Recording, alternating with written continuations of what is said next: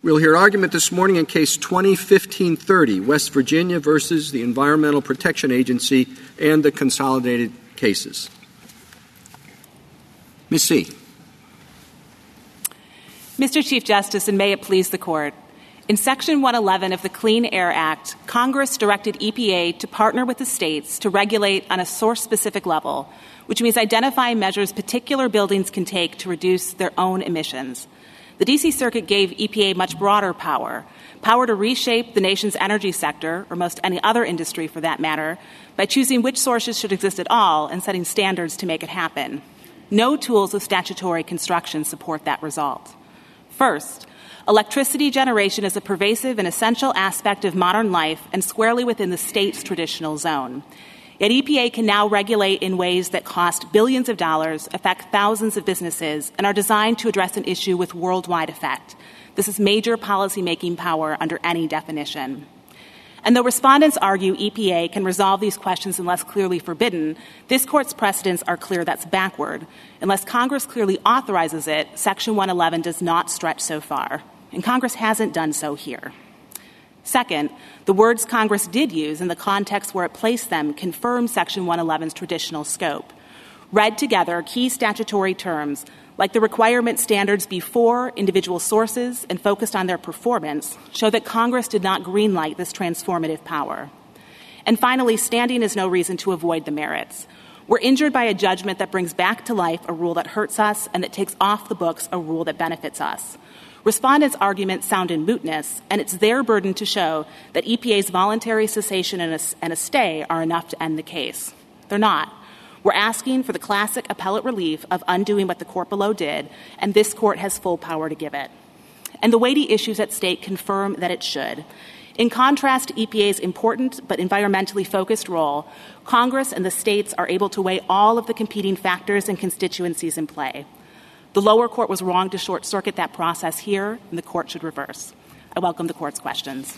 Uh, you start your uh, argument with the major questions doctrine. Do you need that to win? We do not, Your Honor. We think that the text is clear. Uh, the court can use any of the tools of statutory construction. It can focus on the particular words and context, but major questions and the, clear, and the federalism clear statement canon are also textual tools of construction, and we think the court can and should use that as well. So what is the difference between uh, clear statement and uh, major uh, questions?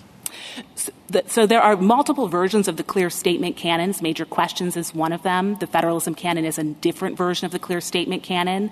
The clear statement part simply says what we assume would be in the statute, how clearly Congress would speak before courts are willing to find this agency power. So major questions is one version of the clear statement so canon. So what, what factors would we take into account to determine which canon or which approach we would use?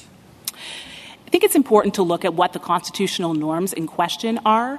Canons like major questions are grounded in separation of powers. It's grounded in common sense presumptions about how legislators would operate. It's the words that we expect Congress would put in the statute. When this court deals with major questions, it is focused on the nature of the power at stake. Here, because there is transformative power that crosses industries and goes outside of E P A's core competency, this is this is the area where this court has been willing to apply the major questions canon before, and we argue that it should do so here. No, I, I, I think I was uh, just trying to get a little bit more specific. Uh, what is it about this case that suggests we should use one or the other canon? Certainly.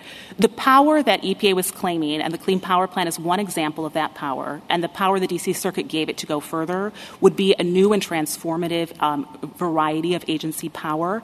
That is a, a major policy question, and so that is the sort of thing that courts are not willing to assume that Congress implicitly delegated those sort of questions. So does a statute, uh, does the text of a statute change simply because the problem is a big problem? No, no, Your Honor. It's not a matter of the text of the statute changing. The clear statement canon is a text-based canon. It looks at the words that we would expect to be in the statute. Now, certainly, if the statute clearly allows this power, we're not asking the court to ignore that because we would say that actually satisfies the clear statement. Thank you. I just want to follow up a little bit because I'm not quite clear what your position is. So the major questions doctrine you would categorize as simply a variety of the clear statement doctrine? We would, Your Honor, I would say that the major questions doctrine is satisfied when there is a clear statement in the statute that said that Congress, in fact, intended to give this power to the agency. At some, some of the uh, briefs talk about it as um, being, I don't quite know what the right word is, being informed by uh, uh, constitutional questions uh, of, of non-delegation or delegation. Is that part of your submission or not? We have argued non-delegation under the constitutional avoidance canon. We think that if Section one eleven is read appropriately with the limits Congress put in, there is not a delegation problem. But we do recognize that there's significant overlap between major questions and non-delegation. They both get at the same constitutional norm of separation of powers of what Congress would and would not be presumed to delegate to an agency. Non-delegation is asking the slightly different question of can Congress delegate and has it given sufficient guidance. Major questions is asking the threshold question, in fact, did Congress delegate? And here, no matter what the answer is on the non-delegation question, Congress did not actually delegate. Um, um, one problem that I have is that there is a, a word in the statute which I think is uh, important. It talks about a system. And so E P A has to have a system Uh, for existing plants. So what is that system? Now, I, I tend to agree with you that normally if it's if you interpret the word system so that it uh, totally one hundred percent changes the opposite, the economic system of the United States, that's a little far. It's hard to believe that Congress delegated that. But you want to jump from there to the idea that it has to be plant by plant. Now, that's at that point, I said, but gee, it's easy for me to think of a system that they might choose, E P A, that isn't plant by plant or isn't within the fence, but isn't really a big deal. You want one? I mean, you know, it used to be years ago uh, that uh, you have, uh, under the P J M system, uh, you have uh, uh, computers, and they still do. They turn on. You know, they, they turn on the electricity plants, least cost order, right, and across the day. Okay, so many companies put in time-of-day metering, and therefore it's cheaper if you get your electricity at night and store it. And so E P A might say, hey, when you're doing that, P J M, or this isn't plant. This is the computer for about one hundred plants. When you do that, add a cent uh, to your presumed cost to reflect the fact that it's coal-based. Or subtract a, st- a cent when it's uh, L N G-based and subtract two cents if it's solar-based. Eh, that's not a big deal. And if you think two cents is a big deal, let's make it a quarter of a cent. Okay? Uh, and so there we are. I have something that's fairly minor. Congress might well have delegated, and it is not within the fence. So I got your basic point, but it doesn't lead, it seems to me, to your basic conclusion. Well, Your Honor, if I can add to that point, the source-specific or inside and outside the fence line shorthand, that itself is not the major question here. That's the limit that Congress put in the statute. If you remove that limit, that's what shows how major the power at stake here is. Because once that limit is gone, E P A is not limited to something that's simply two cents or a quarter. E P A can— No, pay- not at all. You can use your system. I mean, we, Walker, what was the case we I put all, I wrote all that, you know, and the court actually adopted it. I mean, you look at the individual delegation, and you say, well, do we really believe on the basis of a number of factors, not just whether it's a big deal, that Congress would have delegated this power to this agency? That's it, what judges do. So let them do it. And it's certainly true that the court does look to a number of factors. The court's major questions uh, cases have looked at those. Um, but again, this isn't simply the matter of the particular exercise of agency power in this rule here. That's not how this court has proceeded. If, if we look at the Brown and Williamson case, for instance, this court was faced with a particular tobacco marketing rule. But when determining whether it was a major question, the court looked at how far the theory of statutory interpretation— But I think what Justice Breyer is suggesting is that that works against you rather than for you. In other words, uh, inside the fence um, uh, reform can be very small or it can be catastrophic. And inside the uh, fence, there are inside the fence technolog- technological fixes that could drive the entire coal industry out of business tomorrow. And an outside-the-fence rule could be very small or it could be very large. So the rule that you're saying sort of emerges from this statute, which is an inside-the-fence, outside-the-fence rule, bears no necessary relationship to whether a, uh, a rule is major in your sense of expensive, costly, uh, destructive to the coal industry. It just bears no necessary relationship to that at all. Your Honor, I don't think that's true because there are, of course, limits Congress put in the statute, and they make sense with this source-specific limitation. E P A has to focus on systems that are achievable, lead to achievable emission reductions that are adequately demonstrated. Those are constraints that make sense for a source-specific um, a requirement. They don't make sense when E P A is regulated at a grid-wide or nationwide level. If E P A says we want to reduce coal plants significantly, well, of course, that would always be achievable in the sense it would reduce emissions. So, so the actual limits Congress wrote into the statute don't make sense without reading all of the words that Congress put in, which is this is a statute that's focused on what particular sources can do to make their own operations more environmentally efficient. Counsel, I, I want to go back to a version of what Justice Kagan and Justice Breyer are asking, which is when I look at the E P A as a whole, I see them, Congress, using very specific terminology when it's looking at an existing source and technology for that source. So in a number of provisions, it says very clearly, an existing source that has installed the best available control technology. That very much inside the fence. An existing source that has installed the best available technology. That's in at least two provisions.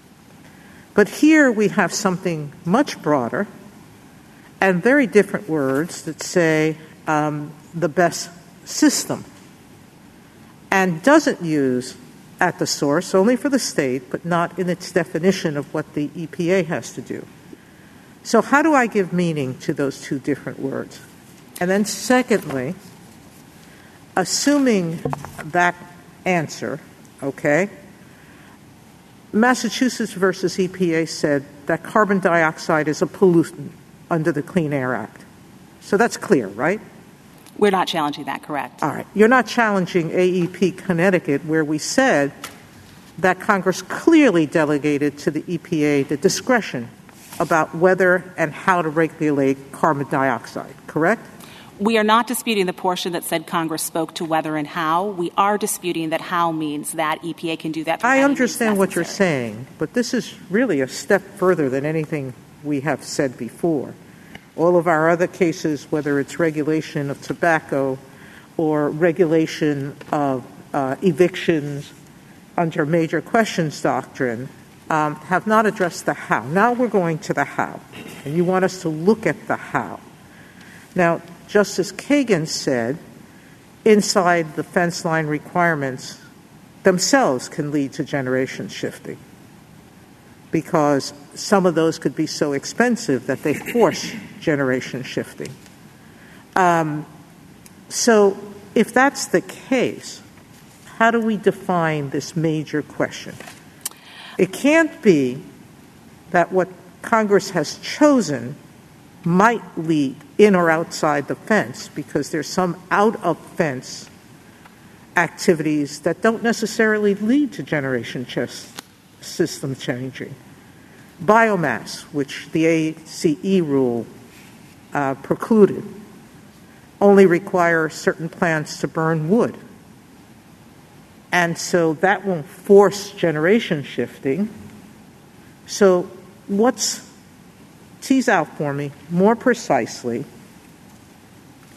what this major question doctrine involves. Because I can't see it as being in and out of fencing for the reasons Justice Kagan said, and for the one that I just pointed to. So go back to two things. How do we give meaning to the different use of words in the statute? And two, tease out for me what's a major question here. Certainly. And so I think looking at how do we give meaning to those words, system is a broad word. We don't dispute that. But Congress paired it with limits. This court always reads statutes as a whole. It doesn't look at isolated words and give them their hyper-technical meanings. In the U A R G decision, which also interpreted the Clean Air Act, this court was very clear that the particular words need a narrower and context-focused interpretation. So if we look at the rest of the words in the statute, that it be for an individual It doesn't source. Use limit there. It says best system of emission reduction. I don't wor- read the word limit there. Well, Your Honor, reduction is different from elimination. We know that Congress knows the difference between them because in Section one twelve, they're right next to one eleven, Congress did use the terms eliminate and prohibit. This court gives meaning to the different words. Well, I wish. Well, this is I really wish there was any regulation that eliminated carbon dioxide. But even this one might eliminate it from some sources. But this regulation doesn't eliminate the, those emissions generally. The D C. Circuit's interpretation of the statute doesn't give E P A any place where it has to stop. The fact that it put self-imposed handcuffs on in the Clean Power Plan does not mean it would need to do that in the next rule. That's because well, it does give e- a place to stop because the statute also says you have to consider cost and you have to consider various other factors. So this is not a kind of you know, regulate to the end of the world kind of statute. It very clearly says that there are other constraints that have to be considered to impose um, reasonable limits.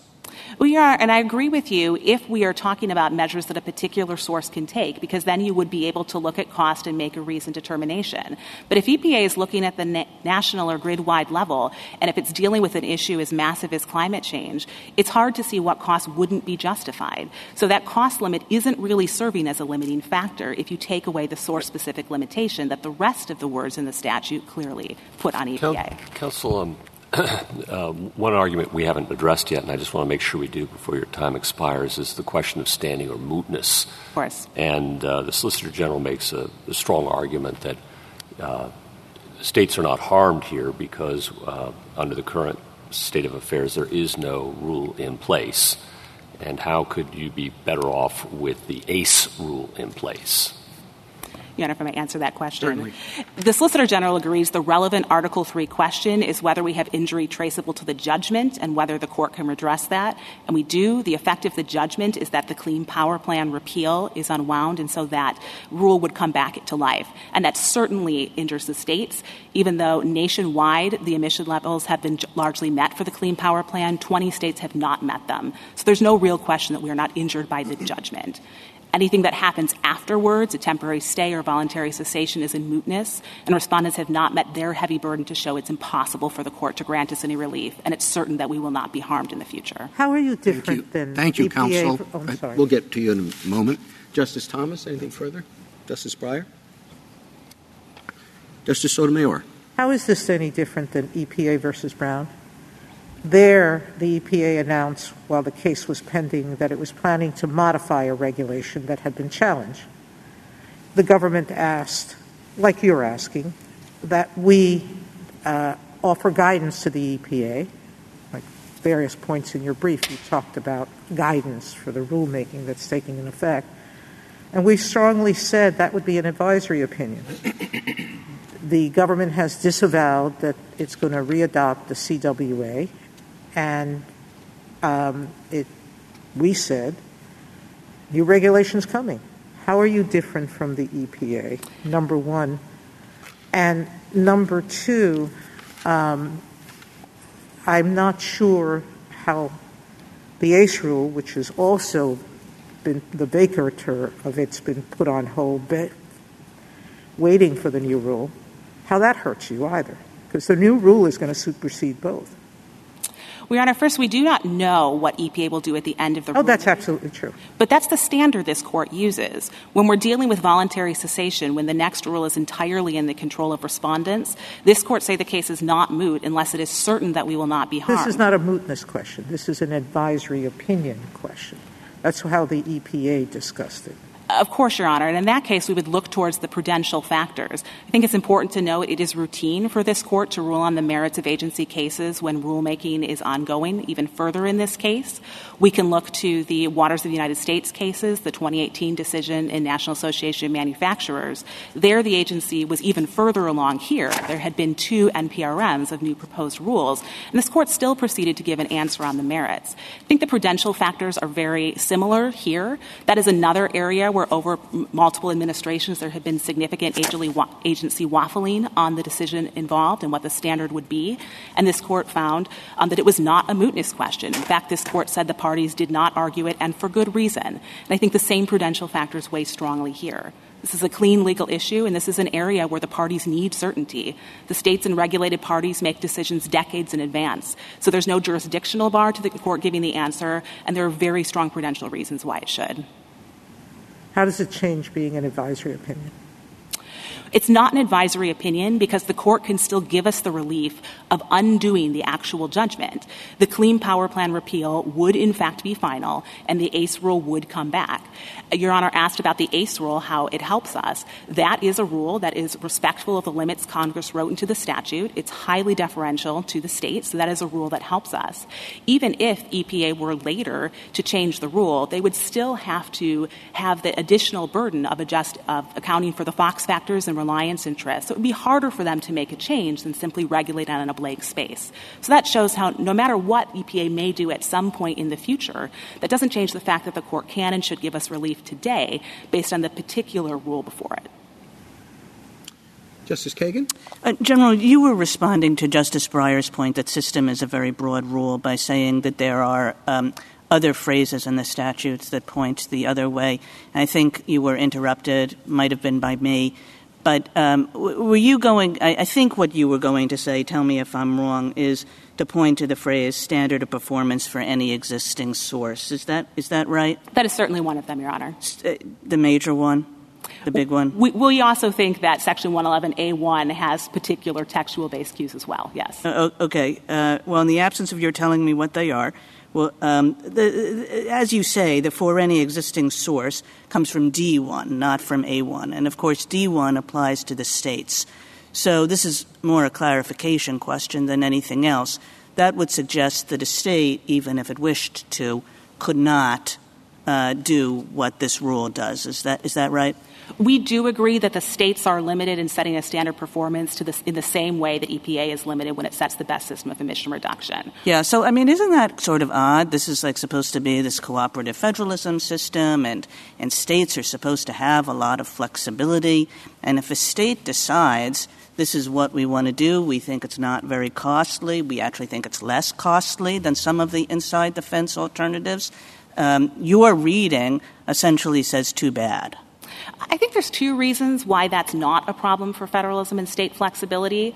The first is that states always retain inherent discretion to impose more stringent plans. So if a state or a group of states wants to have a trading program, they can do that. Section seventy-four sixteen expressly preserves that right for the states. But I think the second reason is it's a false argument to say that more options for E P A leads to more options for the state. And the Clean Power Plan shows how that's true. The Clean Power Plan set an aggressive system that said that there were options for the state, but really there weren't, because states couldn't actually have other options other than generation shifting and reduced output and the extremely aggressive measures that E P A set in place.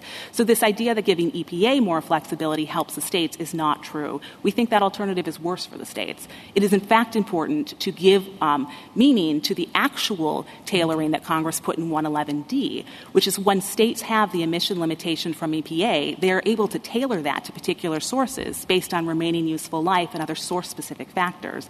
That's written out of the statute if E P A can set anything as a system and apply it at any level. That, that's helpful to me. Um, can I ask you a, a different question, which is just uh, this major question doctrine, like how, how big does a question ha- have to be, or how do you know when it's big enough? I think this court has certainly applied it in different ways. There's sort of two lenses we can look at it on. It can be big enough within that particular industry where the statute operates. That's the M C I decision, which talks about which particular telecom companies are subject to rate making or not. That not be, it may not be as massive on an economy-wide scale, but it had a major change in that statute, and this court found that it was appropriate. But we can also look at the broader economic and social consequences. And, and do you look at those now? I mean, I would think that if this is a rule of statutory construction, and, and I would think that whether or not it has any kind of constitutional links, that the question would be what the Congress at the time uh, thought and what the circumstances at the time were. Um, it seems to me quite irrelevant to rules of statutory construction uh, under the theories that this court has most frequently used uh, in recent years about like, oh, if we look around the world today, we see that this particular rule has a big impact. I don't think that's true, Your Honor, because we, we certainly look at the words that the Congress of nineteen seventy or nineteen ninety put into the Clean Air Act. But when we have these clear statement canons, this court looks at common sense assumptions about what words we would expect to see there if Congress was in fact going to give broad delegation to allow E P A to make decisions such as whether to engage in nationwide cap-and-trade systems, how far to go, and how to do it. So I think those common sense assumptions are true for all Congresses. And again, what this court is doing is looking at the actual words that Congress put in. Well, but the actual words, uh, you know, unfortunately for your position, says system. Well, well, Your Honor, which suggests, you know, that what Congress wanted to do, understanding that this was an area that was going to move very fast, has lots of technical components to it, that it wanted to give the agency flexibility to uh, regulate as times changed, as circumstances changed, as economic impacts changed, all things that they could not possibly have known at the time. I think it is true that that flexibility is important in the term system. Of course, Congress expected and hoped that technology and work practices would change. But Congress didn't just end with system. It also talked about a standard of performance, um, and that's one of the terms in Section one eleven A. It also talked about something that can be applied. I think even in the Clean Power Plan, at that point, the agency recognized that in context, terms like application and achievable meant that E P A was limited to measures that could be, quote, implementable by the source. Now, the way that the agency got around it at that point is it redefined source to mean owner and operator. Now, the agency, I don't believe, is trying to justify that statutory sleight of hand here, but it still wants to get away from the restriction that application actually means something a source can do. So it's not just system. Thank you, General. Justice Gorsuch? Justice Kavanaugh? Uh, what, what happens to this case uh, if E P A issues a new rule before we decide this case?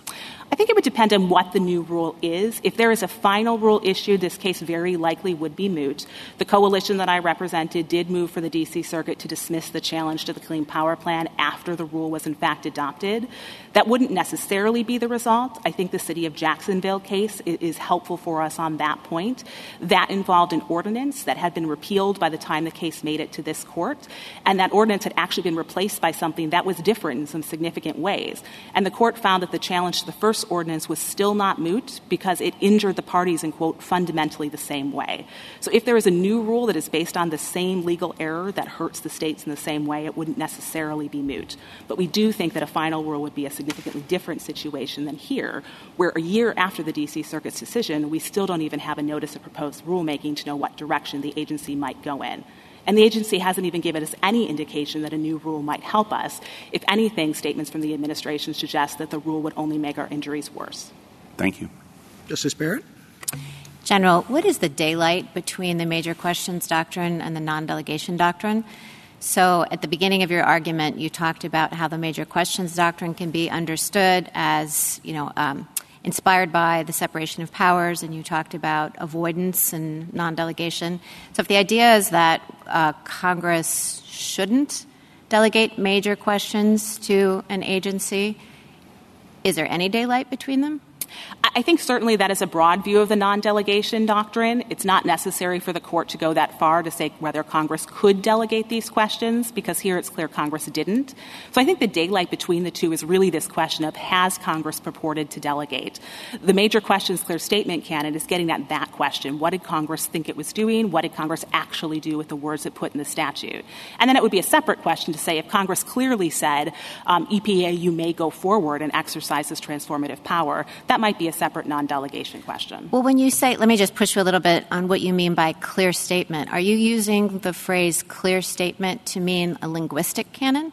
In other words, we would expect Congress to use a clear statement because one would. It would be common sense for one to say something like this very clearly and precisely. It would be common sense for Congress to speak clearly because this is the sort of issue that we assume Congress would handle itself. And so if Congress is not going to handle this sort of major policymaking um, question, at minimum, it would clearly direct it to the agency. So when you say clear statement canon or clear statement rule, you're using that synonymously with like a linguistic canon? It is similar in that sense. It is, if what you mean by linguistics is that it is text-based, that is true. We're not asking the court to change the text that's in the statute.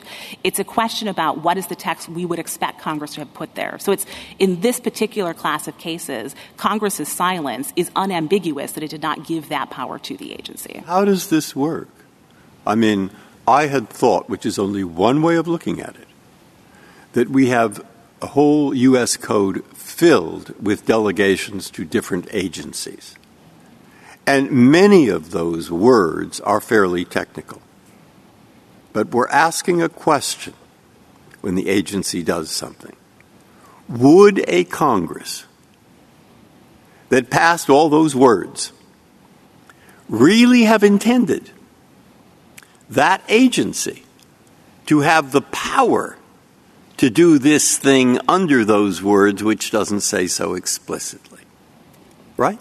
Your Honor, and there I, are many, many things that might argue for or against that. Is it an interstitial matter?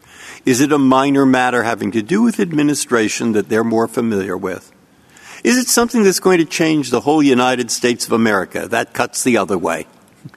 But a question is, how do we, in the face of silence, determine what Congress would have wanted to delegate, including this or not? And a different question is, if Congress did, is it specific enough to pass non-delegation, uh, the non-delegation requirement? Those are two very different questions. They are, of course, Your Honor. So how, how do you see it? So I, I think on this first question, when we're looking at how do we know, we can look at the language this court has used. Is the interpretation the agency is advancing something that would lead to extraordinary authority, in the words of Gonzales? The court looks at the breadth of authority. I think a simpler answer here about what that Congress actually meant, we can look at nineteen ninety, which is the last time the Clean Air Act was amended. Congress made particular changes to one eleven, but it also made changes to three other portions of the statute where it specifically wrote in trading and cap-and-trade language. Um, that's in the implementation standards, for N A C standards, that's in the stratospheric ozone portion of the statute, and also acid rain. So we know Congress was thinking about these nationwide cap-and-trade measures at the exact same time it made changes to one eleven, and it didn't put those words in there. And I think going to the second question of assuming Congress did, assuming we had something that specific, I think then we would have to look at the non-delegation questions. And I think uh, the way that the court has looked at it through the intelligible principle, that's how we're arguing it here under constitutional avoidance. We think that the limits that Congress put in the statute make sense if the agency is limited to things a particular building can do, but those limits have no meaning to them if E P A is able to regulate at any level it wants to. So we think that even under that existing framework, there would be serious non-delegation questions. And of course, there would be a separate question if this court would revisit, um, would be inclined to revisit in a future case whether or not Congress could delegate that. But again, Congress does not need to reach that question here because it certainly did not delegate that power. Thank you, counsel.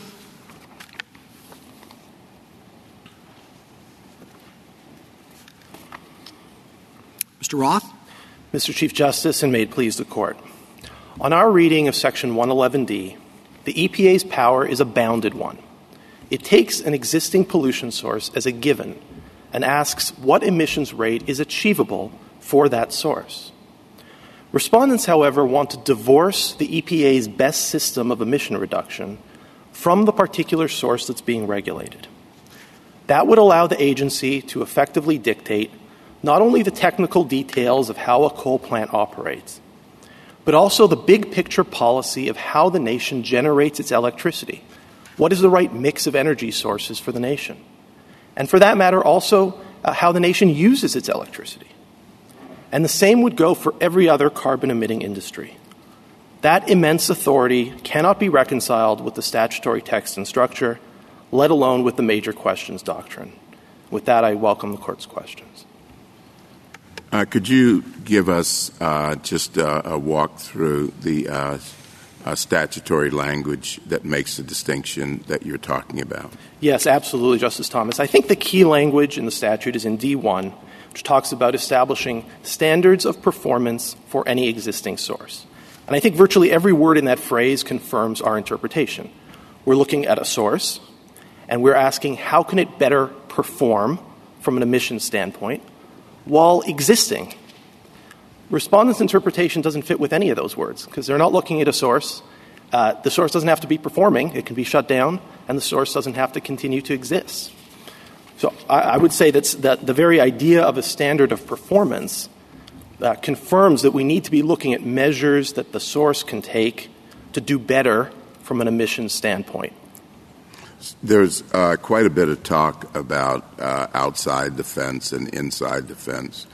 I don't know how you can uh, draw such clean distinctions. It would seem that some of the activity that you might think is uh, based, source-based, is also outside the fence.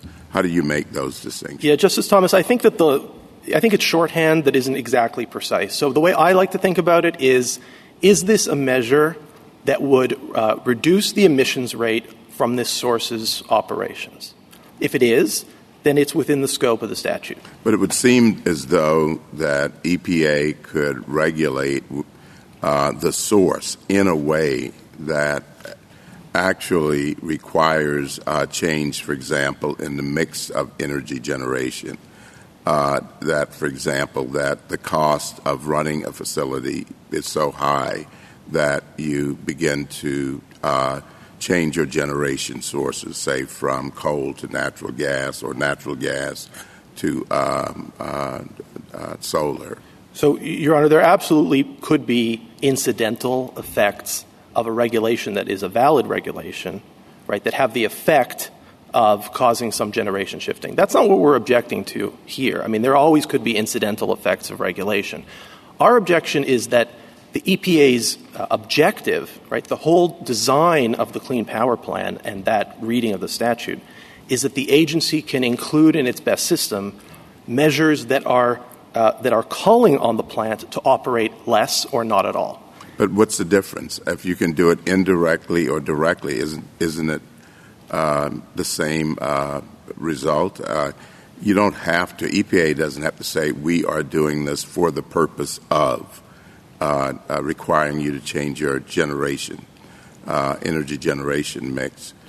Um, but by regulating the facility, it can cause you to do that yourself. So what's the difference? Well, Your Honor, I think one can be one can uh, result in a standard of performance, the way we think of that term, yeah. And one can't. So if there's a way for the source to comply, right, I'm going to change my technology, I'm going to change my work practices, I'm going to do these things that are going to cause Uh, my operations to emit less than they otherwise would, uh, then it's a standard of performance. We're, we're regulating how the plant operates. And if you choose to do something else, if you choo- if you decide, look, this plant doesn't really, uh, it's not economical anymore, I'm going to shut it down, well, that's an incidental byproduct. I think that's very different from the E P A saying our goal here, the way we are going to reduce emissions, is not by making the plant work better. Uh, it's by not using the plant at all. I, I guess just given the way the grid works, this distinction between incidental and not incidental does not strike me as very convincing, because the way the grid works is it it uh, it prefers cheaper methods. And so E P A could come out with a rule that is very plant by plant, but that makes coal plants hugely more expensive. I mean, this is essentially what the market is already doing, but E P A could do it faster. And the result would be that the grid would choose less of its product. and that there, and you can say that's incidental, but it's like a necessary one-to-one relationship. It will just happen. And so there's no real difference, going back to Justice Thomas's point, inside the fence, outside the fence, it's all going to have the same result. Well, Your Honor, I think the difference is in terms of what the statute is asking the agency to do and, and having the agency perform that task. So if the agency is being honest and says the best way to reduce emissions from this plant is to buy this scrubber and install this scrubber, and yes, that's going to increase its costs and there's going to be some effect to that, but the reason we are doing this is because the best system for this plant is to get that scrubber. Look, it's doing what the statute tells it to do. I don't think we would have an ob- objection to that. We could say maybe it's not adequately demonstrated. And here's what E P A has said. E P A has said, you know, it's all generation shifting. But this system, it's actually going to cost less for everybody than if we did something like what you're talking about. So why shouldn't E P A have that ability? Why shouldn't the states have that ability? Well, Your Honor, I think E P A doesn't have that ability because I don't think that's what the statute is designed to do. I think the statute is designed to set performance standards for sources, which I think necessarily is focused on how well is the plant going to perform. Although I, you have a, why isn't it? The administrator shall prescribe regulations which shall establish a procedure similar, blah, blah, blah, blah, uh, which establishes standards of performance, which includes system, for any existing source, okay, uh, and uh, uh, which it would apply if such existing source or a new source. All right, that's what we're supposed to do. Right. So what we do at E P A is we say just what I said before. You know, we're talking about the uh, computer, uh, which is uh, underground somewhere uh, in New Jersey, or it used to be, or, or uh, I don't know where it is now. It's somewhere underground in Boston, or so, controls several states. And it's going to affect, because it's going to affect the prices of what comes online faster, of sources all over the place. Now, what in this, these words here prevents them from doing that? And it has nothing to do with in fence. It has to do it totally without a fence. Okay? Right. So what the words so, that stop that? So, Justice Breyer, I don't think that could be called a standard of performance for any existing source, because on that hypothetical, Your Honor, why? It affects sources, every existing force that happens to have a time of day meter. But, Your Honor, none of the sources are doing better from an emission standpoint. They are not performing better. Oh, yes, they are. They're, They are, in fact, well, regardless of I, that, I, I, what in the language here says that that doesn't apply to any, to existing sources. Do you like any fish at all? If you like any fish, namely every fish in the world, then you also like salmon, which is any fish. Okay, got it? Yes, yes, okay, so here we have a, a, a rule, because it applies to P J M online, uh, uh, outside the fence. Right. And of course it affects and thereby applies to all the all the plants that have time of day metering, which are, let's say, fifty percent of those in the United States. Justice Breyer, if I understand the hypothetical, um, I don't think any plant on that hypothetical is emitting less other than by virtue of operating less. In other words, it's not about... No, no, what it does... Oh, yeah, that, no, a different, redu- a different machine of generating is put online. It's number three that comes after one right. instead of number two. Right, so the regulated after. source, Justice yeah. Breyer, is just operating less. It's not operating better. I don't think that's a standard. Okay, where does it say better? I, well, it says standard of performance. So let me give you an example, Justice Breyer. We talk about standards of performance all the time when we're talking about fuel, fuel performance standards for cars, right? When we use that phrase, what we mean is, you know, I can get thirty miles a gallon. I can get thirty-five miles a gallon. We don't mean I can take the bus. We don't mean I could stay home. You know, yes, you're using less fuel that way. That's not a standard of performance. I think the same is true here. Sure, we can shut down the coal plant. Uh, and that'll, it will emit less, but it is not performing better. I don't think we Council, can refer to that. Uh, the problem I have with your argument is that you're looking at system as involving just the one plant. But the entire structure of the E P A, if you look at seven four ten, which seven eleven, seventy-four eleven says, um, you look at, okay, in looking at the structure of the plan, that very directly says that the state's plan can include incentives such as fees, marketable permits, and auctions of emission rights. Right. So I look at that And that's generation. That, that's all the things that your state petitioner's counsel says states can't do. It's out of the fence. Okay? Uh, and so are you like her in saying the states don't have the rights to do auctions or credit systems, et cetera? I think not. From your brief, it was very clear to me that you said states had those inherent rights, and I look at seven four ten, and it's clear that the statute, all right? right? So let's go that far, and now we're going to go to what you were answering for Justice Breyer. System can't mean the reduction by one plant, because that's not going to meet the overall S E S standard, which says we don't want to reduce carbon monoxide or carbon dioxide in one plant. We want to reduce it across the system by thirty percent. And across the system may be that plant A is not going to reduce by ten percent, but it's going to go into the market and reduce by five percent, but someone else is going to reduce by fifty percent. And we're going to even out so the system, the ozone layer, has thirty percent less. So assume that position. How can we say that it is part of this plan to limit, part of the statute to limit what the E P A or the states are doing with respect to how to reach the best system reduction that can be reached? Okay. Thank you, Justice Sotomayor. I think your question actually perfectly tees up the distinction between Section seventy-four ten and Section seventy-four eleven. I think they are fundamentally different types of provisions. Section seventy-four ten is about uh, getting to a certain level of pollutant in the ambient air.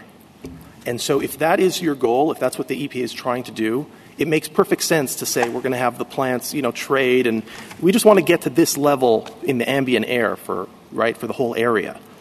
seventy-four eleven is a different animal because it is focused on the source, the frame of regulation. But doesn't seventy-four eleven say that the states are to use a procedure similar to that provided by Section seventy-four ten? Sure, Justice Kagan. The procedures Wait, there, are the, there is oh, an, yes. there, I mean, the, the, the text says go look at seventy-four ten. For, for the procedures. Now I'm ready. For the procedures, Justice Kagan. And the procedures are the state comes up with a plan, submits it to E P A.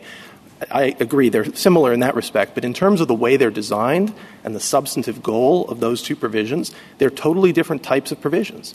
Again, one is focused on the levels in the overall area, and one is focused on making sure these sources operate as best as they can.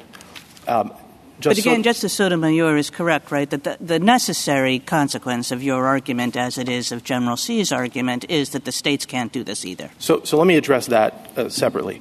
I think there are two questions. I think the first question is uh, how can we, how do we set the standard of performance? And I think in that sense, yes, absolutely, the states are on the same plane as, as the E P A in, in identifying the best system. The states are governed by that as well. I do think there's a sec- second question, potentially. It's not an issue here, which is um, the state also has the power over implementation and enforcement of the standards.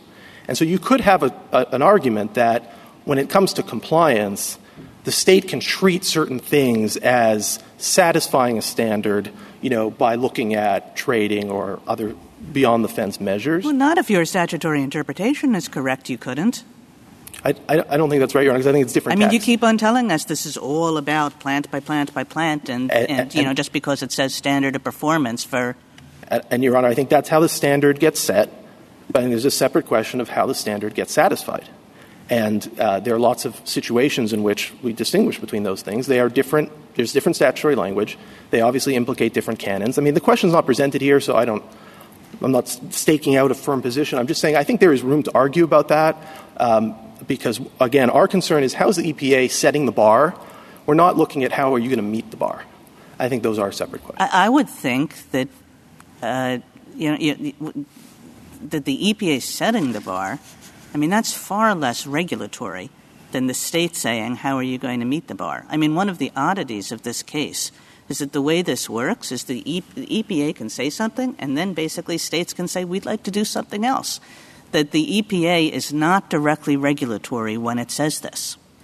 That's right. The, I think the E P A is setting the bar. The states are deciding how you get there. And there's an argument that they are entitled to give sources more flexibility, more ways of getting there, right? I think that's less regulatory because it's giving them more flexibility. And I think it's just, again, it's a different question that I don't think is presented by this case. Justice Thomas? Justice Breyer? Anything further? Justice Alito? Justice Sotomayor? Just one question. In the petition below, um, you sought vacatur of the A C E rule, correct? That is correct. And the C W A is no longer in effect. Um, you got the ruling you wanted, vacatur of the A C E rule. That's been put on hold. So, but how do you have standing? Well, Your, Your Honor, we, we asked for vacatur of the A C E rule because we took the position that the E P A couldn't regulate this at all. And so we were asking for no rule as opposed to the A C E rule. Yes, no rule is better than the A C E rule. Uh, but the decision below didn't just vacate the A C E rule. It vacated the A C E rule and revived the Clean Power Plan. And I understand the agency has said we're, we're going to we're going to well, update the Clean Power Plan. It didn't quite do that. It said that the C W A was vacated on an erroneous premise, and it sent it back for the government to figure out what it was doing. Well, it, it, it, It's well, now said it, we have a new rule. Well, Your Honor, it set aside, what the judgment technically did was set aside the A C E rule, including the embedded repeal of the Clean Power Plan. Oh. And, the ag- and the agency has now said, well, we're not we're going to update it. Right, it's out of date. We've got to change some dates. We've got to change some figures. Uh, but that, I mean, that doesn't moot the case. We still obviously right. have a dispute about what it, what the statute means and what the agency is allowed to do. Thank you, counsel. Justice Kagan? Uh, Mister Roth, I'm, I'm going to give you sort of like what I take to be the major questions doctrine as this court has stated it in prior cases, principally Brown and Williamson and U A R G. This is like my understanding of these cases. And I would like you to tell me whether you think I have the right understanding or the wrong understanding. If the right one, why you fit into it, and mm-hmm. if the wrong one, you know, whatever. Uh, so my understanding is uh, there's ambiguity in the statute. That's the first condition. Uh, the second is that the agency has stepped far outside of what we think of as its appropriate uh, lane, uh, you know, the F D A regulating tobacco, that sort of thing, just like something that's like, what? The F D A regulates tobacco? Mm-hmm. Uh, so that's the second. Uh, and the third is uh, it, it, even though it w- it is uh, uh, conceivable on the face of the provision being uh, d- most directly looked at, um, that it kind of wreaks havoc on a lot of other things in the statute. So I would say it's those three things that are the common points of U A R G and of Brown and Williamson. Do you agree with that? Um, yes, Your Honor, I do generally agree with that. I think I think that certainly works for us in this case. I mean, there, I think there are some stronger versions of the major questions doctrine that some cases might suggest, but I think that version is perfectly consistent with what we're arguing here. In fact, again, I don't think we actually need the major questions doctrine to win this case. I think the text is pretty clear. Uh, but I do think we fit directly within that. And here's a way to think about it. On our version of the statute, the agency is basically solving an engineering problem, right? We've got the source. It's taking coal. It's turning it into electricity. We want to minimize the amount of emissions. When it's doing that, it's a classic administrative technical type question that we expect the agency to answer. On the respondent's interpretation, the agency is asking questions like, should we phase out the coal industry? Should we phase out coal? Should we build more uh, solar farms in this country? Should we restrict how consumers use electricity in order to bring down emissions? Those are not the types of questions we expect the agency to be answering. I feel like a little bit of a broken record, but I'll just uh, bat this one back to you. You can do that with source-by-source regulations. You know, if that's what A P A wanted to do, I have a basket full of source-by-source regulations that would allow them to get their way on all of those questions. It just has no necessary relationship to this fence-non-fence way of thinking of things. Your Honor, I, I, I respectfully, I, I don't, I don't see it that way. I think if the agency is restricted within the fence and to uh, measures that the that the source can use to reduce its own emissions, I think it's quite circumscribed of an analysis. And yes, it can do things that are going to be expensive, and maybe there will be some consequences to that. And if they do, we may be having a different fight about whether it's adequately demonstrated under the statutory factors. But it's a, just a fundamentally different order of, of question and order of inquiry that the agency is engaged in. And I think when you get to that high level of how should we generate a, electricity, how should consumers use electricity, uh, we have just gone so far beyond what we would expect the agency to be doing and what the agency has done for forty years uh, under this provision. Thank you. Justice Gorsuch, Justice Kavanaugh, Justice Barrett. Just one question. I'm not sure that you quite answered Justice Kagan when she was asking about your formulation of the major questions doctrine, because she described it as, you know, in Brown and Williamson, you know, the F D A staying in its lane. What? The F D A can regulate tobacco. Or if you think about the eviction moratorium case from earlier this term, you know, it was what? The C D C can regulate the landlord-tenant relationship. Here, if we're thinking about E P A regulating greenhouse gases, well, there's a match between the regulation and the agency's wheelhouse, right? So you're describing something a little bit different than Justice Kagan was asking you. You're saying when you look at the scheme, this is a really big deal. How do we decide that? That's, that's a little bit different than a mismatch between the subject of the rela- of the regulation and what the agency does. So uh, actually, Justice Barrett, I think it is a mismatch in this pretty much the same way, because I think if you look at the Clean Power Plan and that interpretation of the statute, the agency really isn't regulating emissions. It's regulating industrial policy and energy policy, right, that is going to uh, have downstream emissions consequences. It's not actually saying, here's how you can reduce your emissions. It's saying, well, we can do the market differently in a way that we won't need you at all. And then, yeah, sure, you won't have the emissions from the plant. I think that is just taking it on out to, to a, again, a fundamentally different level in just the same way as, as Brown and Williamson and those uh, precedents. Thank you. Thank you. Thank you, counsel. Uh, General Prelogar, well, why don't we take a five-minute break?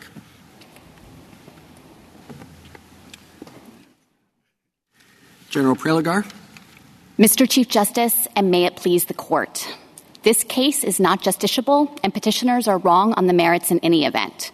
On justiciability, the D C. Circuit's judgment leaves no E P A rule in effect. The agency action challenged here wasn't the Clean Power Plan. It was the decision to replace it with the A C E rule.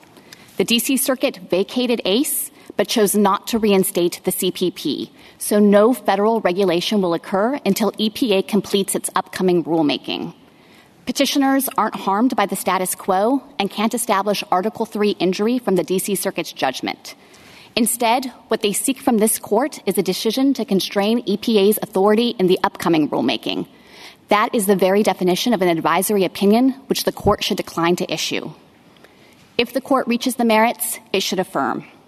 No one seriously defends the A C E rule's view that the statute restricts states and power plants to inside-the-fence-line measure. That restriction is unprecedented and would threaten to disrupt an industry that has long relied on measures like trading and averaging to reduce emissions in the most cost-effective way. Nor does the statute limit E P A to inside-the-fence-line measures and identifying the best system of emission reduction. Petitioners claim that interpretation is necessary to prevent the E P A from restructuring the entire industry or shutting down all coal plants.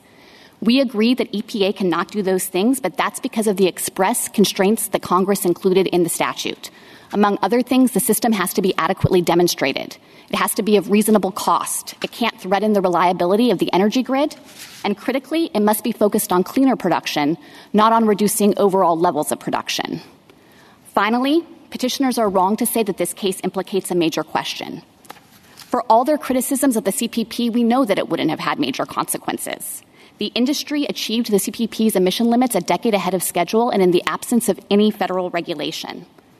Given that reality, petitioners asked the court to focus on the nature of the statute in the abstract, not on the particular effects of any particular regulation.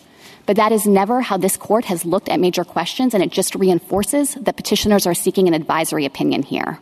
I welcome the court's questions. Would you kindly say a bit more about uh, uh, your statement that uh, the court did not below the D C. Circuit did not reinstate the C C P? Yes, of course, Justice. Or C P P. of course, Justice Thomas. So at the time that the case was pending in the D C Circuit, I think there was a live question about what E P A's rule would be. Was it going to be the C P P or was it going to be A C E? But when the D C Circuit issued its judgment and vacated the A C E rule, it did not reinstate the C P P. And I, I think that was for good reason. There were really three key facts that had changed on the ground that I think prompted the D C Circuit to determine that that was the appropriate remedy here. The first thing I would emphasize is that the C P P had never taken effect, so it had never altered the status quo or subjected petitioners to any form of regulation. And then second, the industry had very much undergone tremendous changes, and so the C P P was totally obsolete. The emission limits had been satisfied, and the compliance deadlines for submitting state plans had, had come and gone. And then the third fact I would point to is that E P A had made clear that if the A C E rule were invalid, it was going to go back to the drawing board and it would do a new rulemaking, which is what it's currently doing. It did not seek to breathe new life into the C P P, and it, I think, therefore, the D C Circuit recognized that the C P P was, was gone and it wasn't coming back. Oh, I don't understand. I mean, I must be wrong. So just tell me I'm wrong. Look, I, I thought that the the uh, agency, the E P A, said we're getting rid of the C P P. And the reason we're getting rid of it is because our interpretation of the law is A C E. Is that right? That's correct. Okay, that's what the so A C E then did. They go to the D C Circuit, and the D C Circuit says, no, your interpretation of A C E is wrong. Well, if their reason for getting rid of the C P P is A C E, and if A C E is wrong, and then you send it back to the E P A, why isn't C P P back? Because they've never had any good reason for getting rid of it. Because there's a well-developed body of administrative law that speaks precisely to that issue in the D C Circuit about what the effects will be when a rule is invalid and vacated. And it's not the case that the prior regulatory regime always and, and invariably springs back into existence. Instead, the D C Circuit has made clear that it resolves that on a case-by-case basis, and sometimes it's appropriate to put the prior rule back into effect. Okay, and what did they say here? And, and here, we think the D C Circuit's judgment did quite notably did not put the C P P back into effect. It only vacated A C E. And then the D C Circuit confirmed that that was the best reading of its judgment when it issued the partial stay of the mandate to make clear that in the interim, until E P A conducts its okay, so, rule. So in other words, they said, E P A, you're wrong about A C E. But E P A, even though that was the only reason you gave for getting rid of C P P, C P P is not back. Yes, that's how we interpret so the D C Circuit's judgment. If I read that interpretation. Now, if I don't agree with that, I don't know if I, you know, I haven't really read it, but but I, I'll go read that, and, and and then and then and then suppose I don't agree with you. I think, oh God, they're going to send it back. C P P will back back, and you are in the midst of a new rulemaking. So how do you get rid of C P P? I mean, one, you have the power not to uh, uh, prosecute, pretty broad power, but that's plant by plant. Two, you have a power to suspend things for good cause. You know, the good cause, you don't have to go, you, you wouldn't have to get rid of C P P via rulemaking because you can do it quickly through good cause. Is there anything else you have? Well, Justice Breyer, I want to resist the premise in the first place yeah, that the C P P could possibly come back into effect. Among other things, all of the key compliance deadlines for the submission of state plans have come and gone. So yeah. E P A would need to do a rulemaking regardless, as your question suggested, yeah. in order to even sensibly try to implement the C P P. But it said just the opposite. It is not seeking to okay, reinstate I got that C P P. Point. I, I just wonder, maybe I'm just curious about it. Is, uh, is it what, what does what does the how can an agency get rid of a rule it doesn't want if it doesn't want to go through a big rulemaking in order to get rid of it because it wants to do something else? Well, I think to the extent that you've put your finger on it, that's a really good reason why the D C Circuit didn't reinstate the C P P. And I should emphasize, no one was advocating to have the C P P put back into effect for all of the facts that I, I identified for Justice Thomas. Here, when we filed the motion for a partial stay, the other parties consented to that. Uh, and we were on record making clear in the D C Circuit that if A C E were invalidated, E P A was going to conduct a new rulemaking. That's exactly what it's doing, and so no federal regulation is in place. Well, before... Before the D C Circuit ruled, A C E was on the books, and they liked it. After they ruled, A C E was off the books, and they don't like that. Well, I don't understand why that's not fully justiciable. Well, it's certainly true that they liked uh, the legal analysis in the A C E rule. But I think the key thing to recognize here is that they aren't actually harmed in an Article three sense from the absence of regulation. That's the lay of the land now. The choice is, will there be no federal regulation while the rulemaking is, is completed, or is A C E going to take effect? And they can't say that they have any concrete injury or harm from not having the regulation of A C E, from not having to start working on state plans that are just going to become overtaken by events when E P A completes that rulemaking.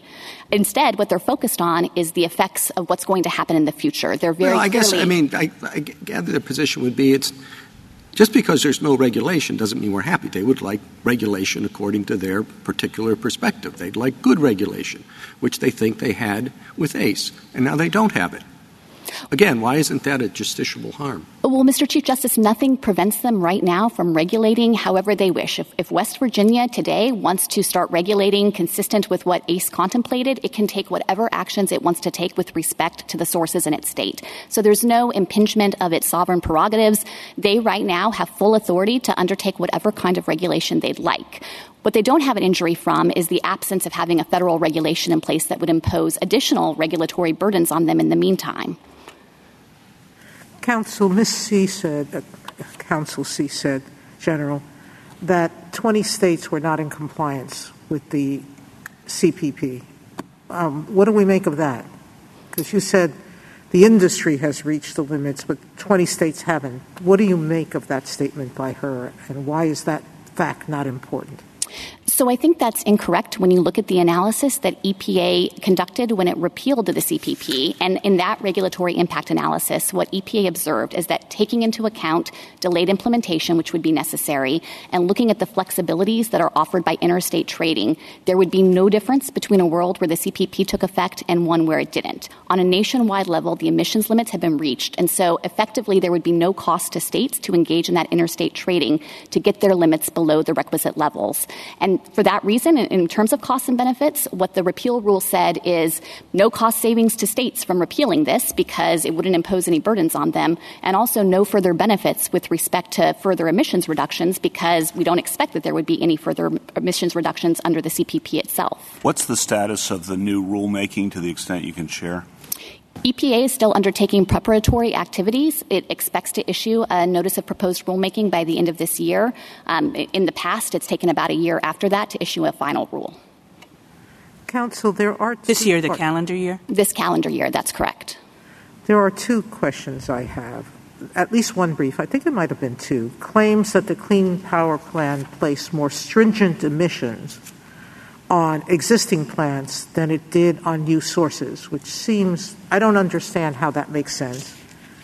And number two, what I'm troubled by is not generation shifting, quad generation shifting, because as very clear uh, in the questioning, and, and I think by logic, there could be some plant source changes that could force generation shifting anyway. So it's not generation shifting quad.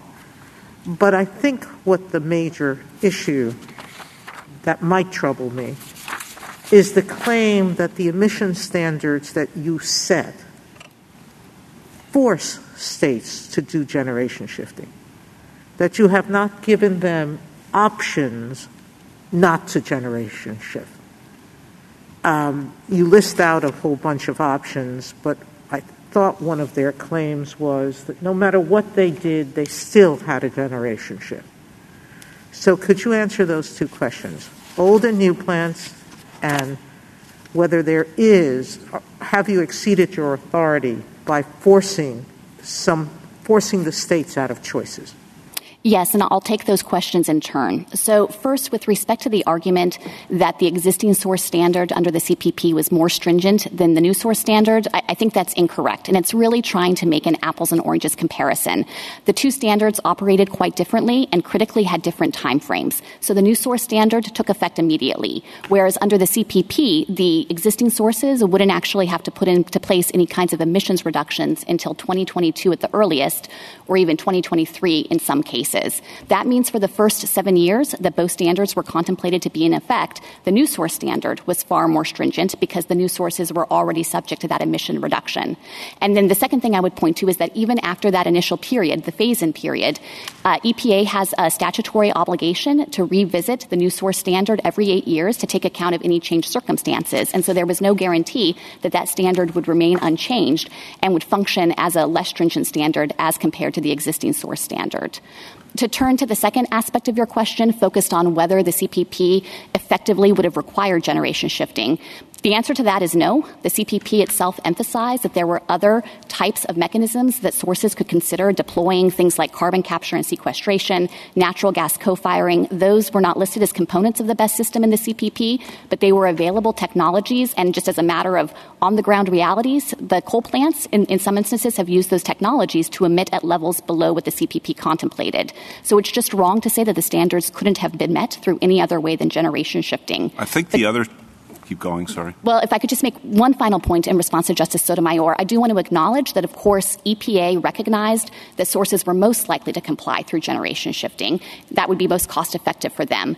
But I don't think that there's any anomaly between that kind of correspondence between the best system of emission reduction and how the sources actually choose to comply. Because, of course, part of E P A's task here is to see what is adequately demonstrated. What is the power sector already doing to control emissions? And, and that's the starting point for identifying the best system, and they also have to look at cost. So to the extent that E P A is saying, here's what the power sector is doing to reduce their emissions, it's, it's just not surprising to see that they would continue to generation shift to satisfy that emission limit. The other side's uh, theory, I think, zooming out a bit, is that uh, Congress knows how to do cap and trade. Uh, they did it with acid rain. There were bills pending in Congress uh, to do cap and trade for C O two emissions. Ultimately, those did not pass, and that what um, happened is the executive branch, as executive branches are, uh, unhappy with the pace of what's going on in Congress, tried to do a cap-and-trade uh, regime through uh, an old and somewhat ill-fitting uh, regulation. So the cap-and-trade aspect of this, I just want you to address and kind of put that in context of like U A R G, squeezing it into uh, an old statute that wasn't necessarily designed for something like this. So I think that their reliance on that failed legislation in Congress is, is wholly misplaced. Those bills looked very different from the C P P. It's, it's not as though Congress considered something like the C P P and rejected it. Instead, those bills would have applied to far more industry participants, not just power plants, would have governed far more pollutants and not just carbon dioxide. And I think as, as this court recognized in Massachusetts versus E P A, when it relied on a, or rejected a similar type of argument pointing to failed legislation, I just don't think there's anything to to glean from that record that would suggest that Congress had specifically contemplated and disapproved of the C P P itself. And, and just one final point on that is to emphasize that, of course, the C P P was not a, a national cap-and-trade scheme. E P A exercised its role, its kind of intermediate step of announcing the degree of emission limitation achievable based on the system it had identified, but then it was up to the states to exercise their role in this cooperative federalism scheme to identify the standards of performance for their sources. And as I'd mentioned to Justice Sotomayor, nothing required that they actually use the best system that E P A had identified to any particular degree or, or even at all. General, do, do I take from your opening comments that you uh, agree that there is such a thing as the major questions doctrine? I certainly agree that the court has applied that interpretive principle, but not in a case that looks like this one. It's well, always okay, done it okay, with respect what, to actual so, effects. Uh, right. So how would you articulate what the major questions doctrine is? As I understand the way the court has applied this interpretive principle, it has at the outset always engaged in a traditional interpretive, interpretative exercise looking at the traditional tools of, of text, context, and structure. And then in cases like U A R G or, or Brown and Williamson or eviction moratorium, the court has said that if there were any doubt about what it has already articulated as the best interpretation of the statute, that ambiguity would be resolved by the fact that the particular agency action has sweeping consequences based on its costs or the number of people involved or the type of authority claimed. And that's just very different, I think, down the line from how petitioners are asking the court to rely on major questions here. Uh, first and foremost, there is no agency regulation for the court to review to evaluate those kinds of effects. Well, just getting back to what we're we're talking about, um, uh, so you go through the whole analysis, you come up with what you think the right answer is, and then you ask whether that's consistent with the major questions doctrine. That's how the decisions sounds have been like structured. Sounds like a rule of lenity. It's. I, I think the court has an applied it as additional confirmation of what it has understood to be the best interpretation of a statute based on those traditional tools. Well, why, why doesn't – I think there's some disagreement about how to apply it. Why, why wouldn't you look at it out, at the outset uh, and say, uh, as I think the court did in F D A, you know, why is the F D A deciding whether, you know, cigarettes are illegal or not? And then that is something that you look at while you're reading the particular statute or whatever other things you look at when you're trying to interpret a statute and see if it's reasonable to suppose that. I, I mean, I'm just thinking back on you, uh, Alabama uh, realtors or uh, the OSHA vaccine case. Um, I don't know how you would read those um, as, as not starting with the idea that this, however you want to phrase it, this is kind of surprising uh, uh, that the C D C is, you know, regulating evictions and all that, and then look to see if there's something in there, I guess, that suggests, well, that however surprised, you, you know, that's, that's still what we think uh, uh, that type of regulation was, was appropriate. Well, I certainly don't dispute that the court in those cases has looked at the actual effects of the agency regulation and, and found them to be surprising and incredibly consequential. But I do think that it wouldn't make sense to try to ask this as an abstract question at the outset, because among other things, we agree with how Justice Kagan articulated the principle that this is really about filling in or directing what to do when there's ambiguity in a statute. And so you can't sensibly apply a major questions lens until you've determined that there's some ambiguity to resolve. And to instead I'm not say, sure I understand. You, I mean, you described it as an abstract uh, inquiry. I don't know how abstract it is. It's just you look at it and you say, why is the C D C regulating evictions? Well, let me try That's to make it... That's a pretty concrete question. And here, I think, though, it's it's not concrete at all because there's not any agency action for the court to review. And instead, petitioners have pressed on this idea that the court should adopt an inside-the-fence line limitation that is not at all the dividing line between what kinds of agency effects would be consequential or minor. You can imagine a future regulation that only uses biomass co-firing, for instance. And I, I think it would be hard to say, well, that's a major question. That's has vast, vast economic and political significance. Your, your average Joe on the street probably hasn't even ever heard of biomass co-firing. Firing. So here, I think it's particularly abstract because there's no agency action to review to try to put that major questions gloss on it. I mean, just you're shifting. It, your your argument is shifting back and forth between your mootness argument and your argument on the merits. Um, as to the mootness argument, have we ever held that the issuance of a stay can moot a case? I'm not aware of a precedent, but I want to be clear that we're not arguing that it was the stay itself that mooted the case. We think the stay just confirmed the D C. Circuit's judgment not to reinstate the C P P. Has the D C. Circuit held that uh, the reinstatement of the C P P is off the board? I think that's the only reasonable interpretation of this judgment. And this was something that the parties had touched on in the briefing before the D C. Circuit. It came up at the oral argument. No one was pressing to have the C P P be reinstated because it just couldn't sensibly apply now, given that it's been overtaken by events. Well, on to the merits part of what you said just before I asked my question. Mister Roth made the argument that the application of the major questions doctrine here would be very similar to the application of that doctrine in the tobacco case or in the eviction moratorium case, because here what your interpretation of the statute claims for E P A is not a technical matter.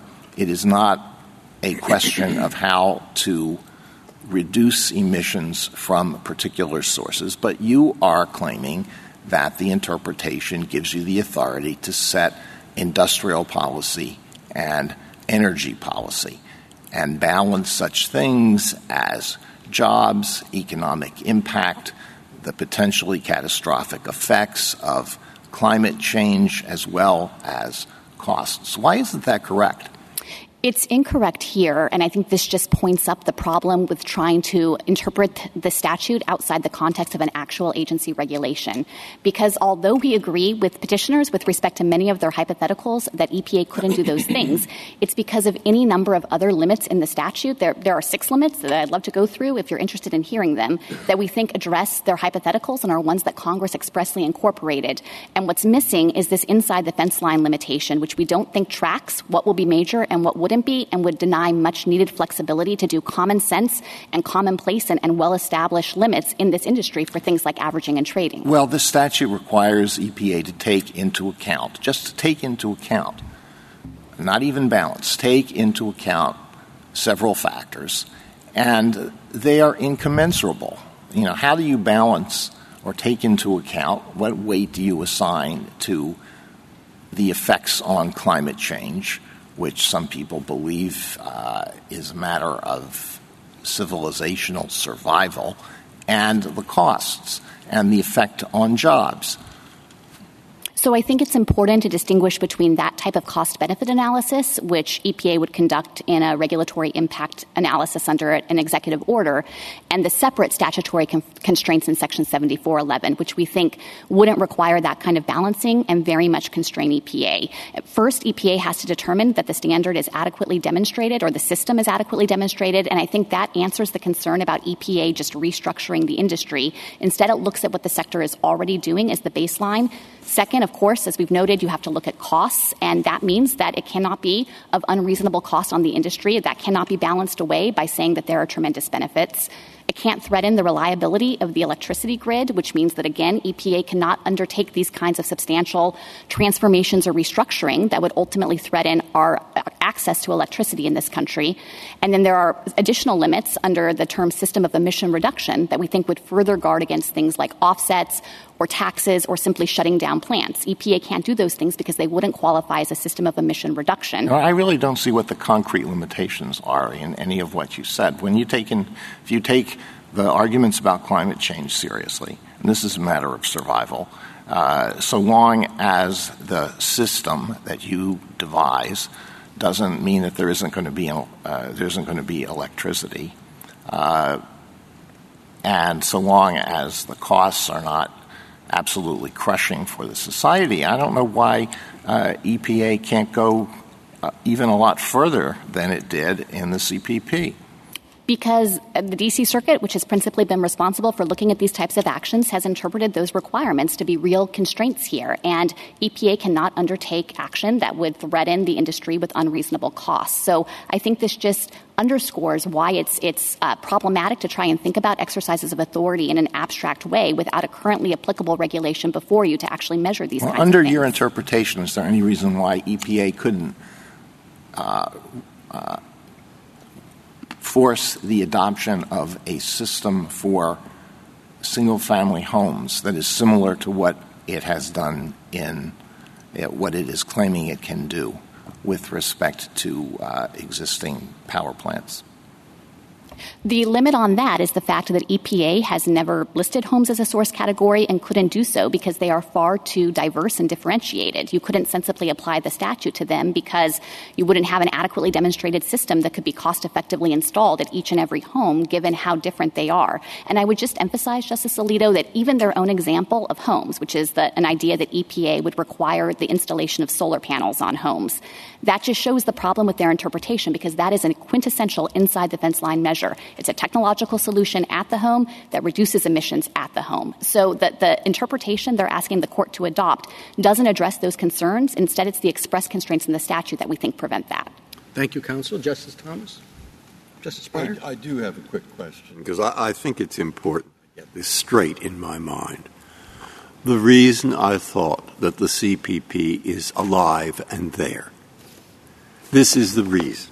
On page thirty-seven A, uh, which has the opinion of the D C Circuit, it says, at the outset, the A C E rule repealed the Clean Power Act. Okay? It explained it had to do that, the E P A, because the statute made them do it. Then I look to one sixty-one, where they say, one sixty-one A, where they say what they did. They say the only interp- permissible interpretation, that's what A C E thinks, Uh, and but we cannot, where statute grants an agency discretion, but the agency erroneously believes it doesn't have it, we cannot uphold the result, correct, as an exercise of the discretion that the agency disavows. All right, got that? Then they say, and the regulation must be declared invalid. Okay, that's A C E. That's A C E they're talking about. We conclude that the E P A fundamentally has misconceived the law such that its conclusion may not stand. Its conclusion was to get rid of C P P. It's and ab- then it says we hold the A C E rule must be vacated and remanded to the E P A so the agency may consider the question afresh in light of the ambiguity we see. So where is it? It says that C P P doesn't exist. It says A C E is wrong. We remand it for reconsideration. Now, you tell me what to read.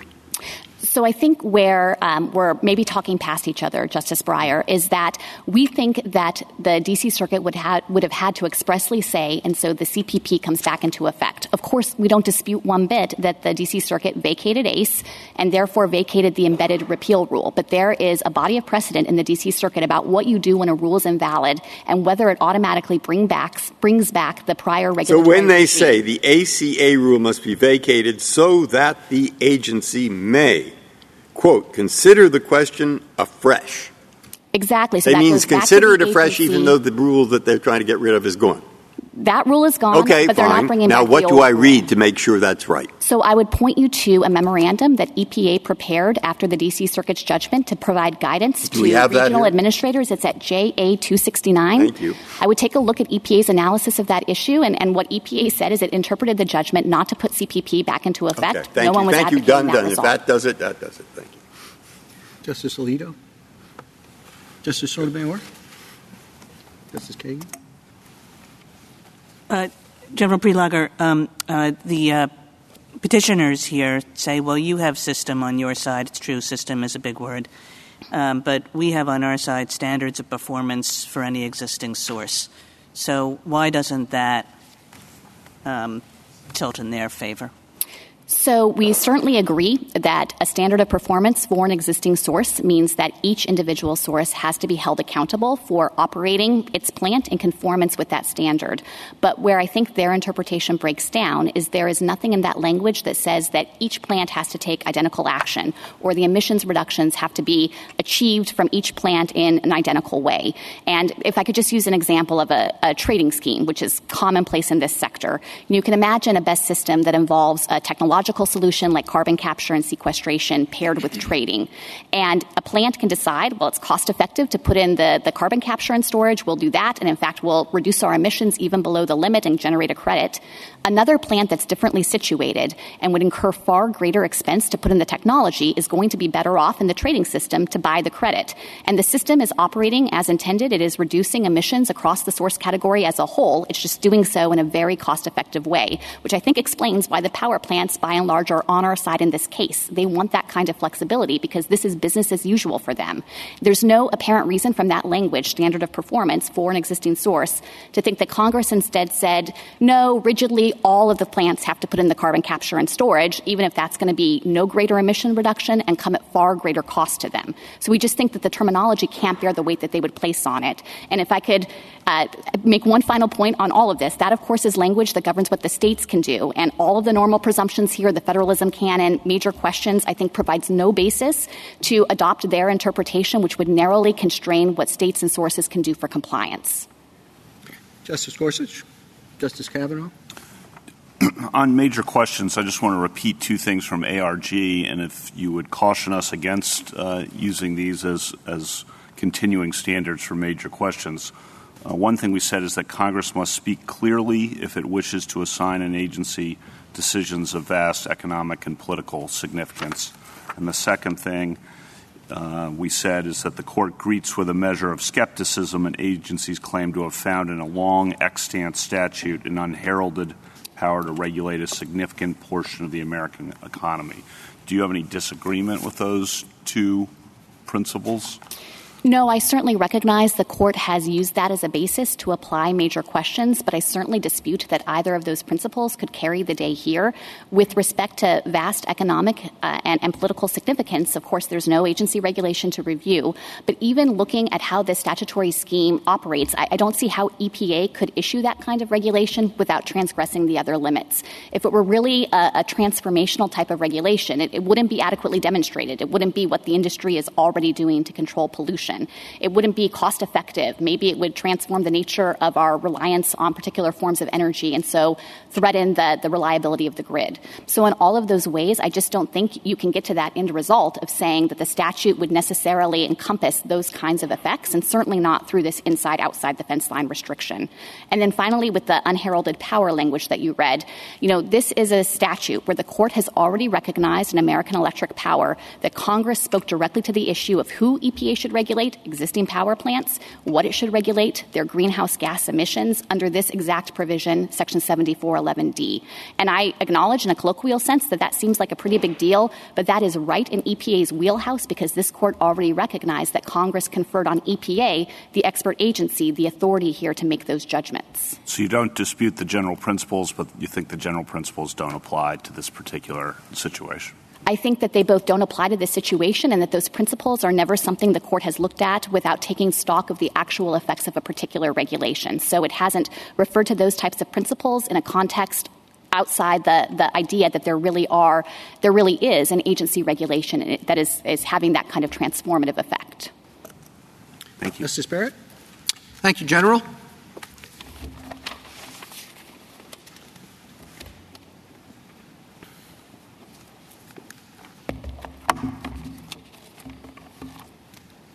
Miz Brinkman?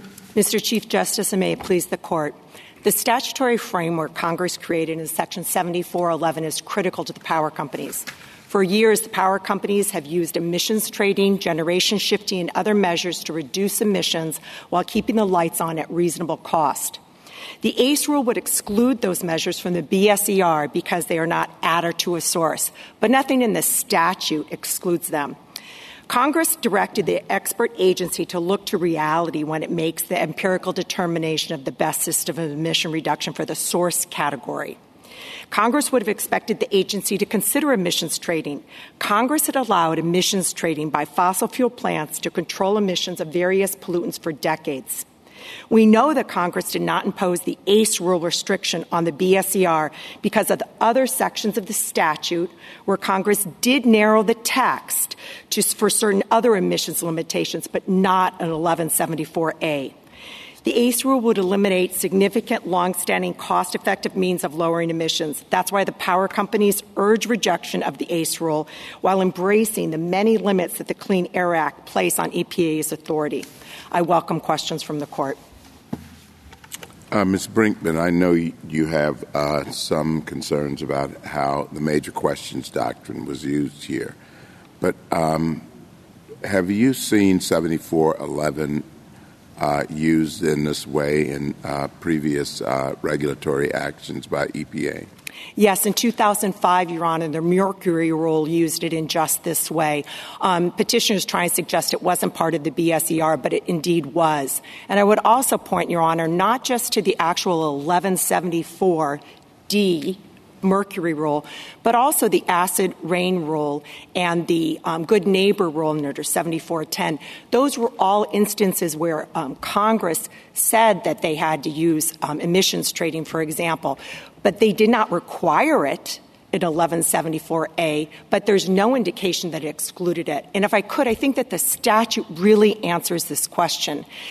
There are limits, many limits, which the Solicitor General addressed, but there's no add and to limit. And if I could, I'd like to really focus on subsection H. Subsection H in seventy-four eleven is a provision that is used as an alternative to A.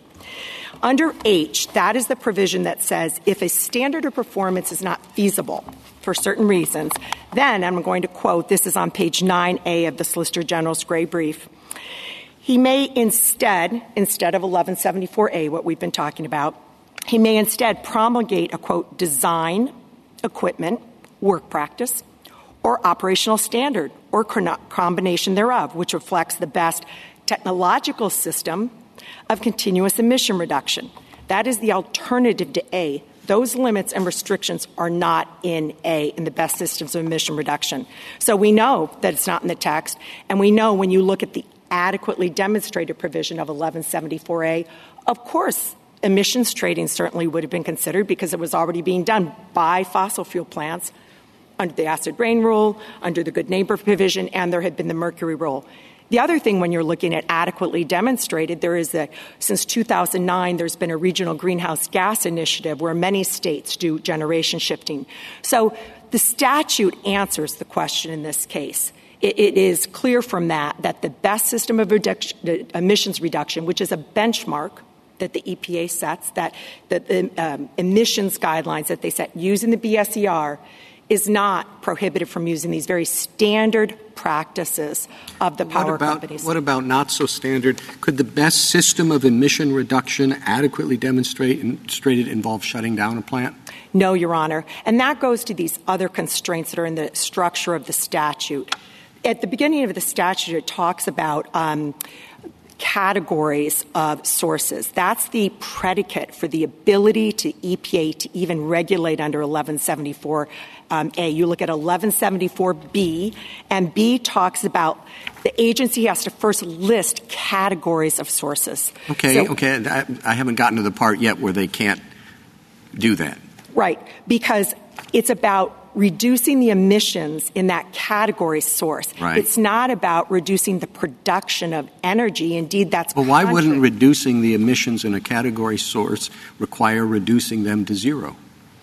Because the um, purpose is to reduce emissions while maintaining power and energy. That's what's so important to the power companies about the reliability of this very complex power grid. Well, what's all the stuff about generation shifting then? If you can't generate, you can't shift a generation down to zero. You, I mean, would it be all right if you resu- this resulted in generation shifting requiring a ten percent reduction? No, one of the ex- explicit requirements of eleven seventy-four A is to consider the energy requirements, and saying that uh, uh, Um, basing the best system of emission reduction on the fact that some plant had to be shut down is not consistent with that. It's not about reducing production. It's about keeping the production. Well, yeah, but the whole emissions. idea is that you take that production and you shift it somewhere else, whether it's wind turbines or solar or, or whatever. If I could try an example, Your Honor, because the ACE rule um, eliminates a lot more than generation shifting. I think I'm going to the emissions trading example that the Solicitor General was talking about. There are two plants. This is an old, aging coal plant. It's got a couple years left. This is a new one. There's a big um, turbocharged scrubber that has to be put on. It's just too expensive for this plant to invest in that. This plant can do it easily and reduces to the level. So the first plant says to the second plant, if you double your reduction, I'll pay you for that. And that's cheaper. It's more cost-effective for the power companies because the first plant can keep operating. Emissions trading is what keeps those plants operating. And they are reducing the emissions twice as much because I'm sorry, I don't plant. see – I'm, I'm sorry, I'm being, I'm being thick here. But I don't see how the old power plant with two years left, how it is kept operating under the scenario you just described. Because it gets credits. It gets the emission credits from paying the second plant to reduce twice as much its reduction.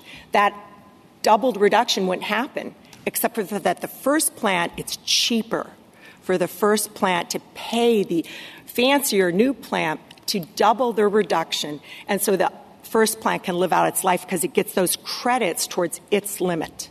That's what these restrictions place on. I should also say there is no ability for the agency to require our companies to invest in electric vehicles or to plant trees because the reductions of emissions have to come from the source category.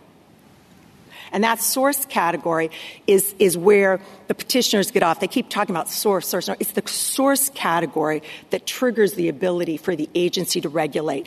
And I can also explain that language in D if we want to. I know, Justice Kagan, you were asking about that. When you look at the language about um, any uh, source, it also says any pollutant. That's the introductory sentence in there saying, states, you have to do a plan for any. It's what Justice Breyer was saying. In other words, all of them. You know, you can't leave anything unregulated. We do agree that the state plans and the standards of performance go to individual plans. And if you look later in D, actually at the bottom, it talks about when we can take into um, when the state can take into account the remaining useful life. It says any particular source. I mean, it is very clear when you march through it that the B S E R here, which sets a benchmark, this is not command and control regulation. This is a benchmark that then's used for the emission guidelines, that in that sense we're looking at the source category. Miz Brinkman, as I read D one, um, and answer, just going to what Justice Roberts asked you, a state could, in its judgment, exempt a particular power plant from regulation, correct? Uh, um, the statute explicitly says in um, D one that they can take into account the remaining useful life. And that's why this kind of emissions trading in the credits is so important, because it's but not just— But they don't have to do that. They could do an exemption for that source. Yes, it, it, that's correct, Your Honor. Because the credit could be too expensive that it could kill the plant now rather than in two years. And so a state could decide that, correct? And, and yes, and that's what such a huge problem is with the petitioner's argument suggesting that our flexibility and ability to comply with the state plans also would somehow be cabined by this. And the statutory um, text cannot support that. The framework cannot support that.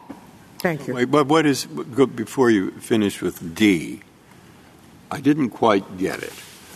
So D has to do with state plans. Yes.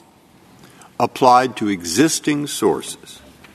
And it says, the administrator shall prescribe regulations under which, this is the E P A, under which each state shall submit a plan which, and now we're talking about the state plans, establishes standards of performance, and that includes the word system, standards of performance, for any existing source.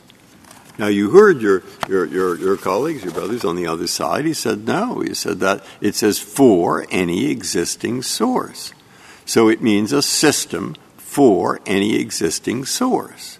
And his point is if that's what the state has to do, surely the E P A plan has to be similar. Now, there may be a, some space in there, but how do you interpret those words which he brought up? So, Your Honor, the next three words after you stopped reading say for any air pollutant. Yeah. So if you understand what that sentence is saying, is saying you have to do it for all of them, for any in your state. So well, all right, but carbon is an air pollutant.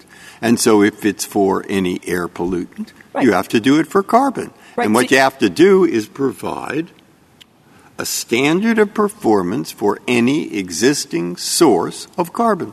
That's the, the standard of performance that the states do. Yeah. And if you go further down, Your Honor, at the bottom, it talks about also um, regulations of the administrator shall permit the state in applying a standard performance to any particular source under a plan submitted under take into consideration remaining useful life. That is clearly the, the state system. If you go back to...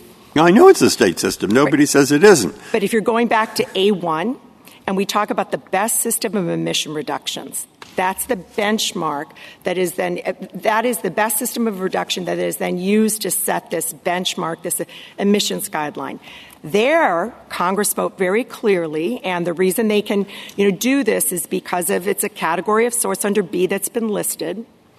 And so they can only do this if there's a – source category. So then you look at the source category, and what's really important, you have to look at what's adequately demonstrated.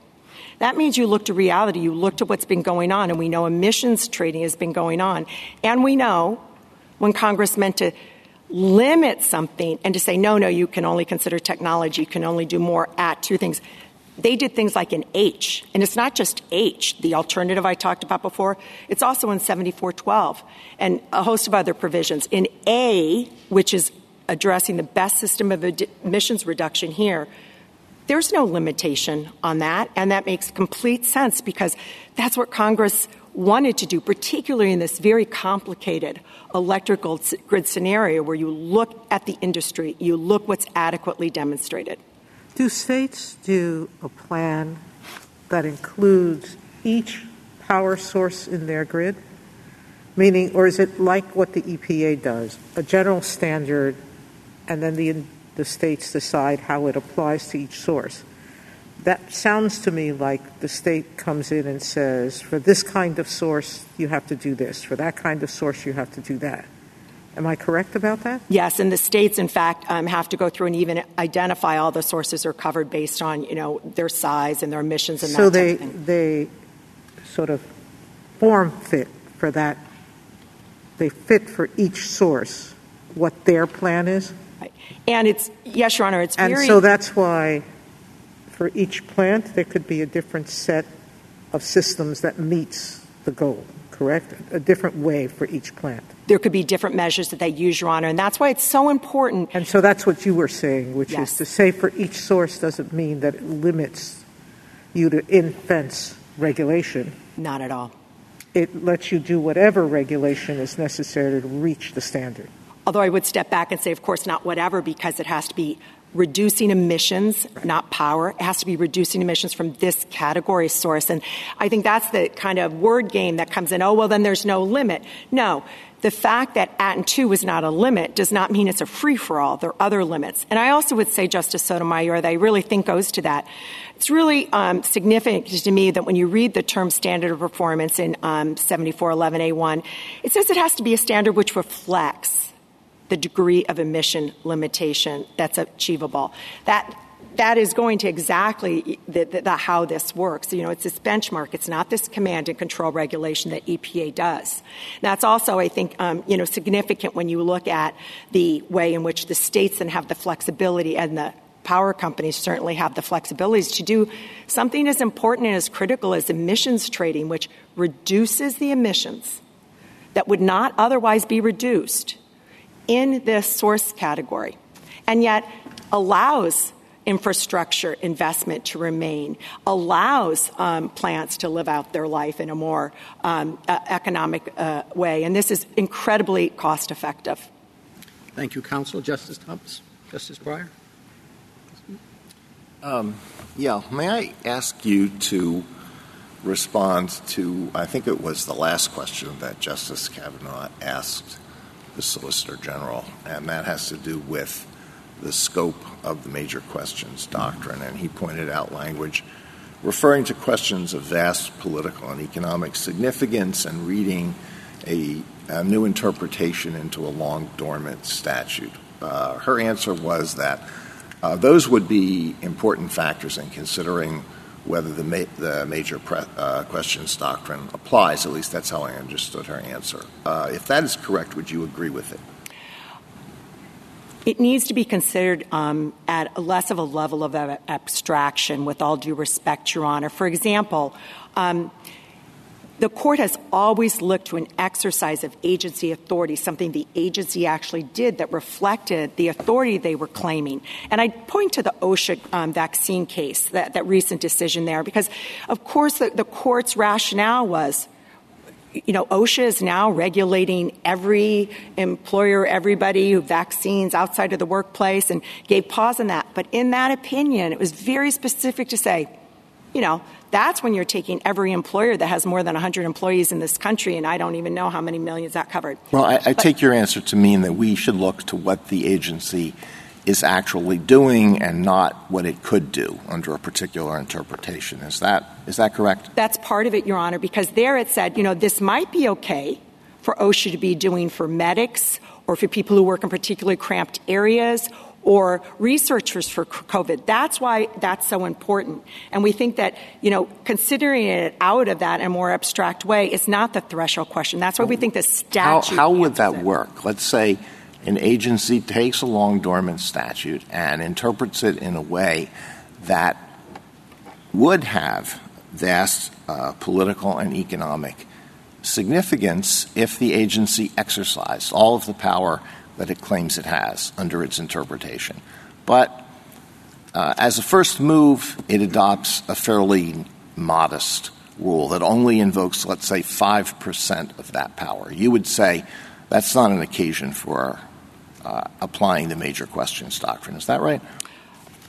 I would say, first of all, I just want to say I would push back on the premise that this is a long dormant um, authority, because it has— Yeah, no, it's a hypothetical. Yes, okay. But if those conditions were met. Of course, of course. Um, Looking at the exercise of the agency authority helps determine whether or not it poses a question of significant consequence. Of course, Congress does sometimes, like crystal clear, give very, very important significance. So we really agree with the idea that you look at that first, and if there's some ambiguity, but we think here the text answers it. Well, but I, do think you're, I do think you're hyping my hypothetical. You're, you're, you're, uh, you're questioning my hypothetical. You're I'm sorry, Your Honor. Dismissing the hypothetical. Maybe it's not a good hypothetical. But the agency says, here's the statute. We think we can do a lot under this statute. This is our interpretation. But for now, we're only doing a little. We're only exercising five percent of that authority. And you would say, no, that's not a major question, because we look at just what they're doing, and that's not all that disruptive. Am I right? No, I'd want to know as a judge what exactly they did, and then I would compare it to the statute. You need to pressure test it against the statute first to see if there's authority for it. I'm going to ask it one more time because I think yeah. you're just disagreeing with the hypothetical. They say, we can do all this, but we're only doing this. All right, don't question whether they there's ambiguity about whether they can do all of this. They say, we can do all this, but we're only doing a little for now. Is that... You, you rule out major questions because they haven't done it now. I, I don't want to say rule it out. If I could just I, let me give – I think that that rest, oh, we can do this, is kind of like dicta in a judicial opinion. I They're think saying he's saying I, – do you mind if I – Yeah. Uh, look, uh, in tobacco, mm-hmm. I suppose they started off in saying, we are regulating the advertising of four-foot cigars smoked through hookahs. Okay?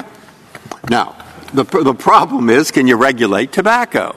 And if you can regulate tobacco, that's a very big deal. But they say, no, it isn't. It's just this tiny, uh, you know, there aren't, there are only three in the whole country. So it's a little deal. So it isn't the major question doctrine. And I think what he wants to, if, if I would want to know, too, is, is uh, hey, uh, do you apply it when it's just a little thing? Now, you might say, I guess you are trying to say, it's case by case. It depends.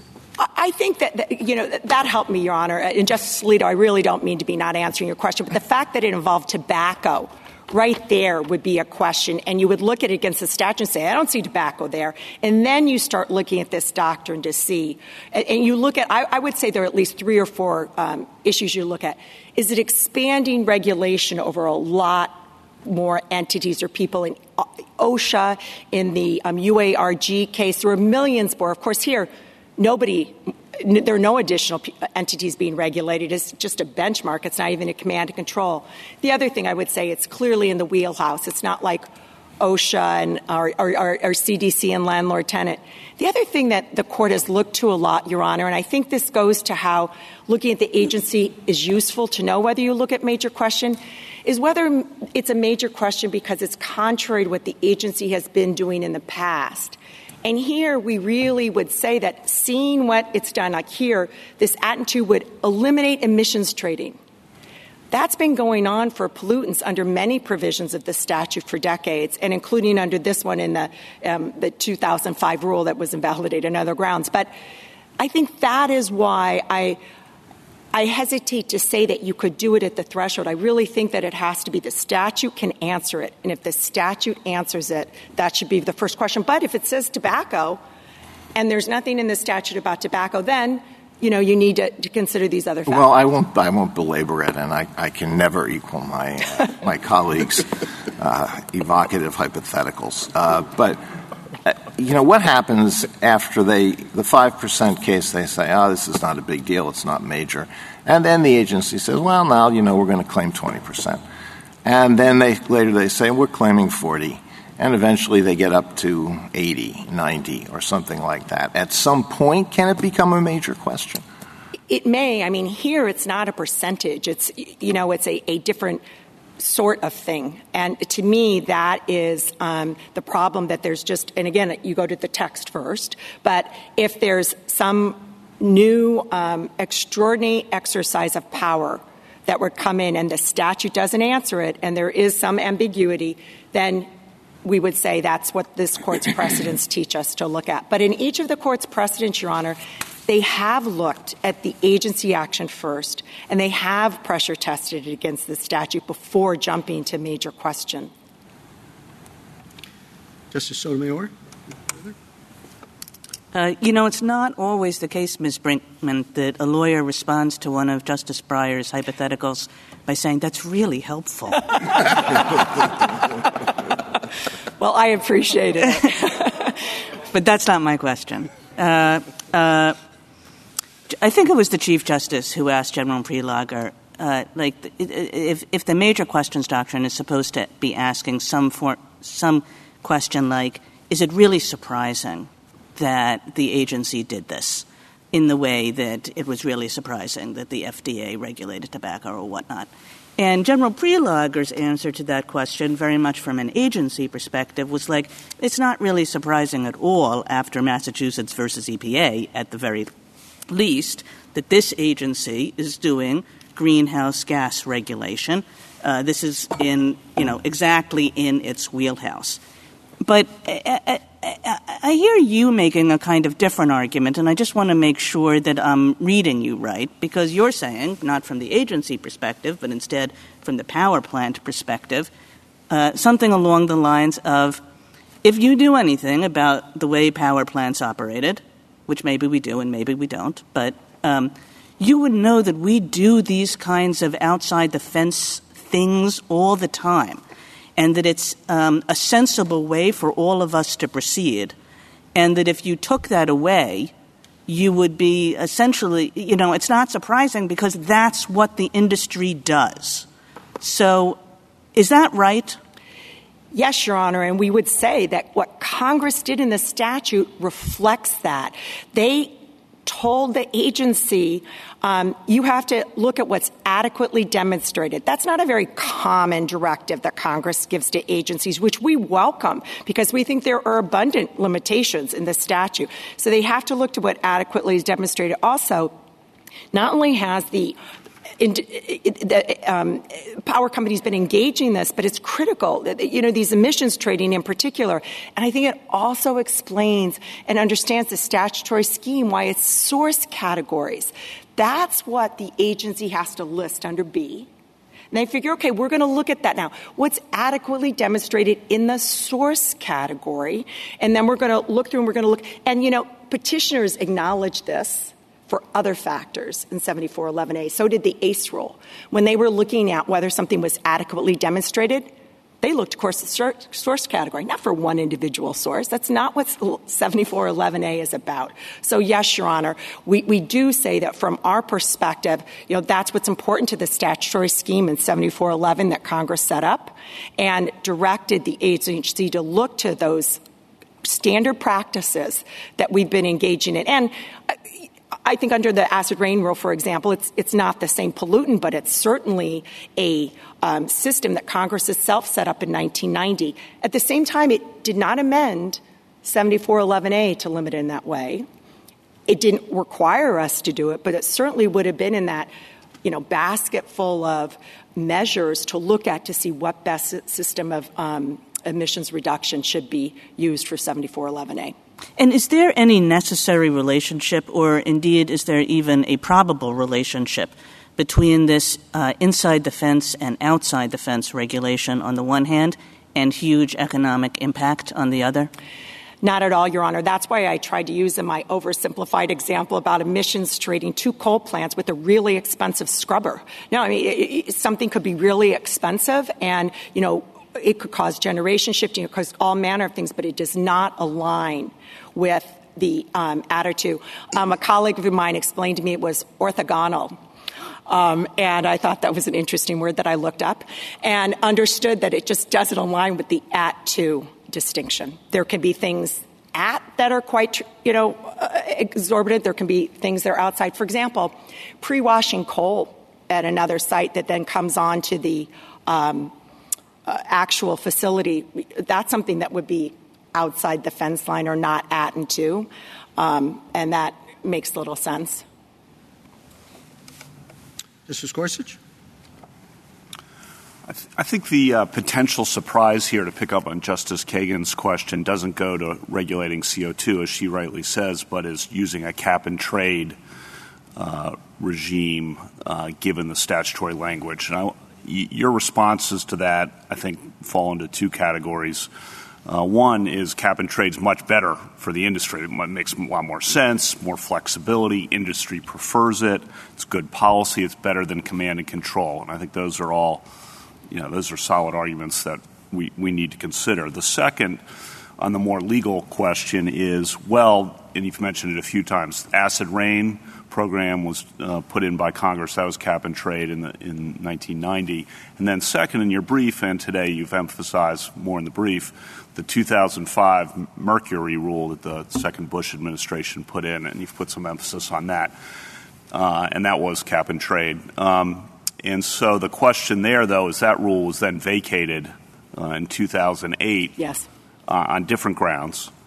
Uh, how should we think about that two thousand five Mercury Rule as we think about this issue, what significance should it play? Because you did play it up quite a bit in the brief. Um, if I could, I think there's one predicate argument that I would make, Your Honor, that I think you have to look at subsection H as a textual matter. That's what tells us that eleven seventy-four A does not have, it's not excluding things and saying you can only look at technology and things at and to. So if you don't have to do that, then of course you look at emissions trading and all, because everybody knows that's out in the basket full of tools. But under H, Congress said, if you can't do A, because it's not feasible, you do this other thing. You can promote a design, equipment, work practice, or operational standard or combination thereof. So that's not an A. So then you go to A and you look at the text and it says, what's out there that's adequately demonstrated?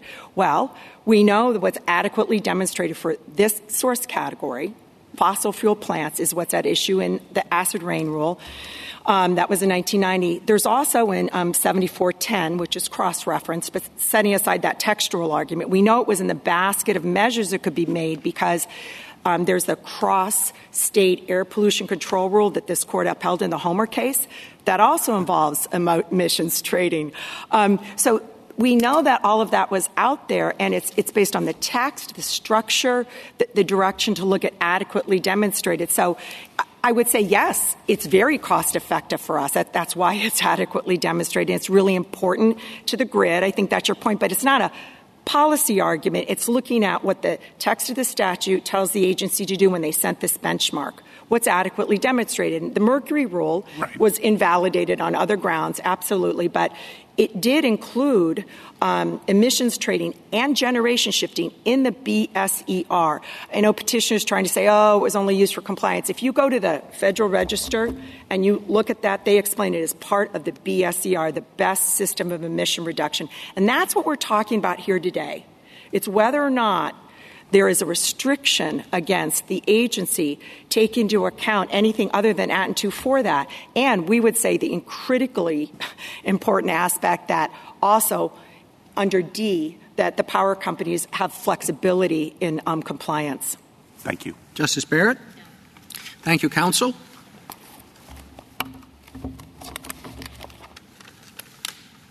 General C. Thank you, Mister Chief Justice. Moving first to justiciability, it's critical today that General Prelogar has backed away from the stay, and that's for good reason. It doesn't make sense that a doctrine that's meant to protect parties like us from the effect of the judgment should be the very thing that could deprive this court of jurisdiction. So now we have the new argument today that the effect of the judgment does not actually bring the Clean Power Plan back to life. And that's not true. In addition to the portions of the record that Justice Breyer mentioned, we can also look at Joint Appendix two fifteen, where the D C Circuit said that it vacated the A C E rule and the embedded C P P repeal. The response we have from General Prelogar is that there is an internal memorandum from E P A that said that that didn't actually do what those words said. But again, an internal memorandum that none of the petitioners were able to have any input in by the side who is actually trying to ha- defeat this court's jurisdiction should not be held against us. And there's no authority in this court's precedent that that can be enough to erase the actual language of what the court below did. All that's left then is the prospect of new rulemaking. But again, Um, the respondents have not challenged that they have to show that we are certain not to be hurt by the new rule. They said in their brief that they might enact the very same provision, and they have told you nothing different here today. So this court should proceed to the merits. When it comes to the potential limits that have been put on the statute, General Prelogar said that states actually have more options under a plan like the C P P. But she referred to things like carbon capture and sequestration, natural gas co-firing. The C P P also said that those would be impossible for the vast majority of sources, so that's not a real option available. Miz Brinkman talked about what's achievable for the source category, but she's certainly moving beyond the source category, and the C P P did there. It's not simply what coal-fired or natural gas power plants can do. Generation shifting under the guise of the C P P requires bringing into that category renewables as well, an entirely different sector. And so that's what takes us into the major question territory. This is a major question because it allows E P A to determine what the power sector as a whole should look like and who can be in it. It transforms the statute from something that is about how a particular source can operate more efficiently. No matter which of the factors this court looks at from its previous decisions, this is major. This is new power. There are seventy-plus regulations under one eleven B that have not used this uh, interpretation of the statute. The only example given today is is the Clean Air Mercury Rule. But there in the Federal Register, um, E P A was very clear that the actual emission limitation was based on physical and chemical carbon um, capture technologies. Certainly it said that there could be other compliance mechanisms, but that's not the same thing as saying the actual emission limit was based on outside the fence line measures. So this is new power. This is transformative power. It's power that goes into an area of traditional state authority, which is energy and utility regulation. So whatever definition of major questions the court does, this is far on the other side of it. This court has full power to give us an answer, and it should. This is a critical question. The court has a uh, rule before it, and it should give an answer. Thank you. Thank you, counsel. The case is submitted.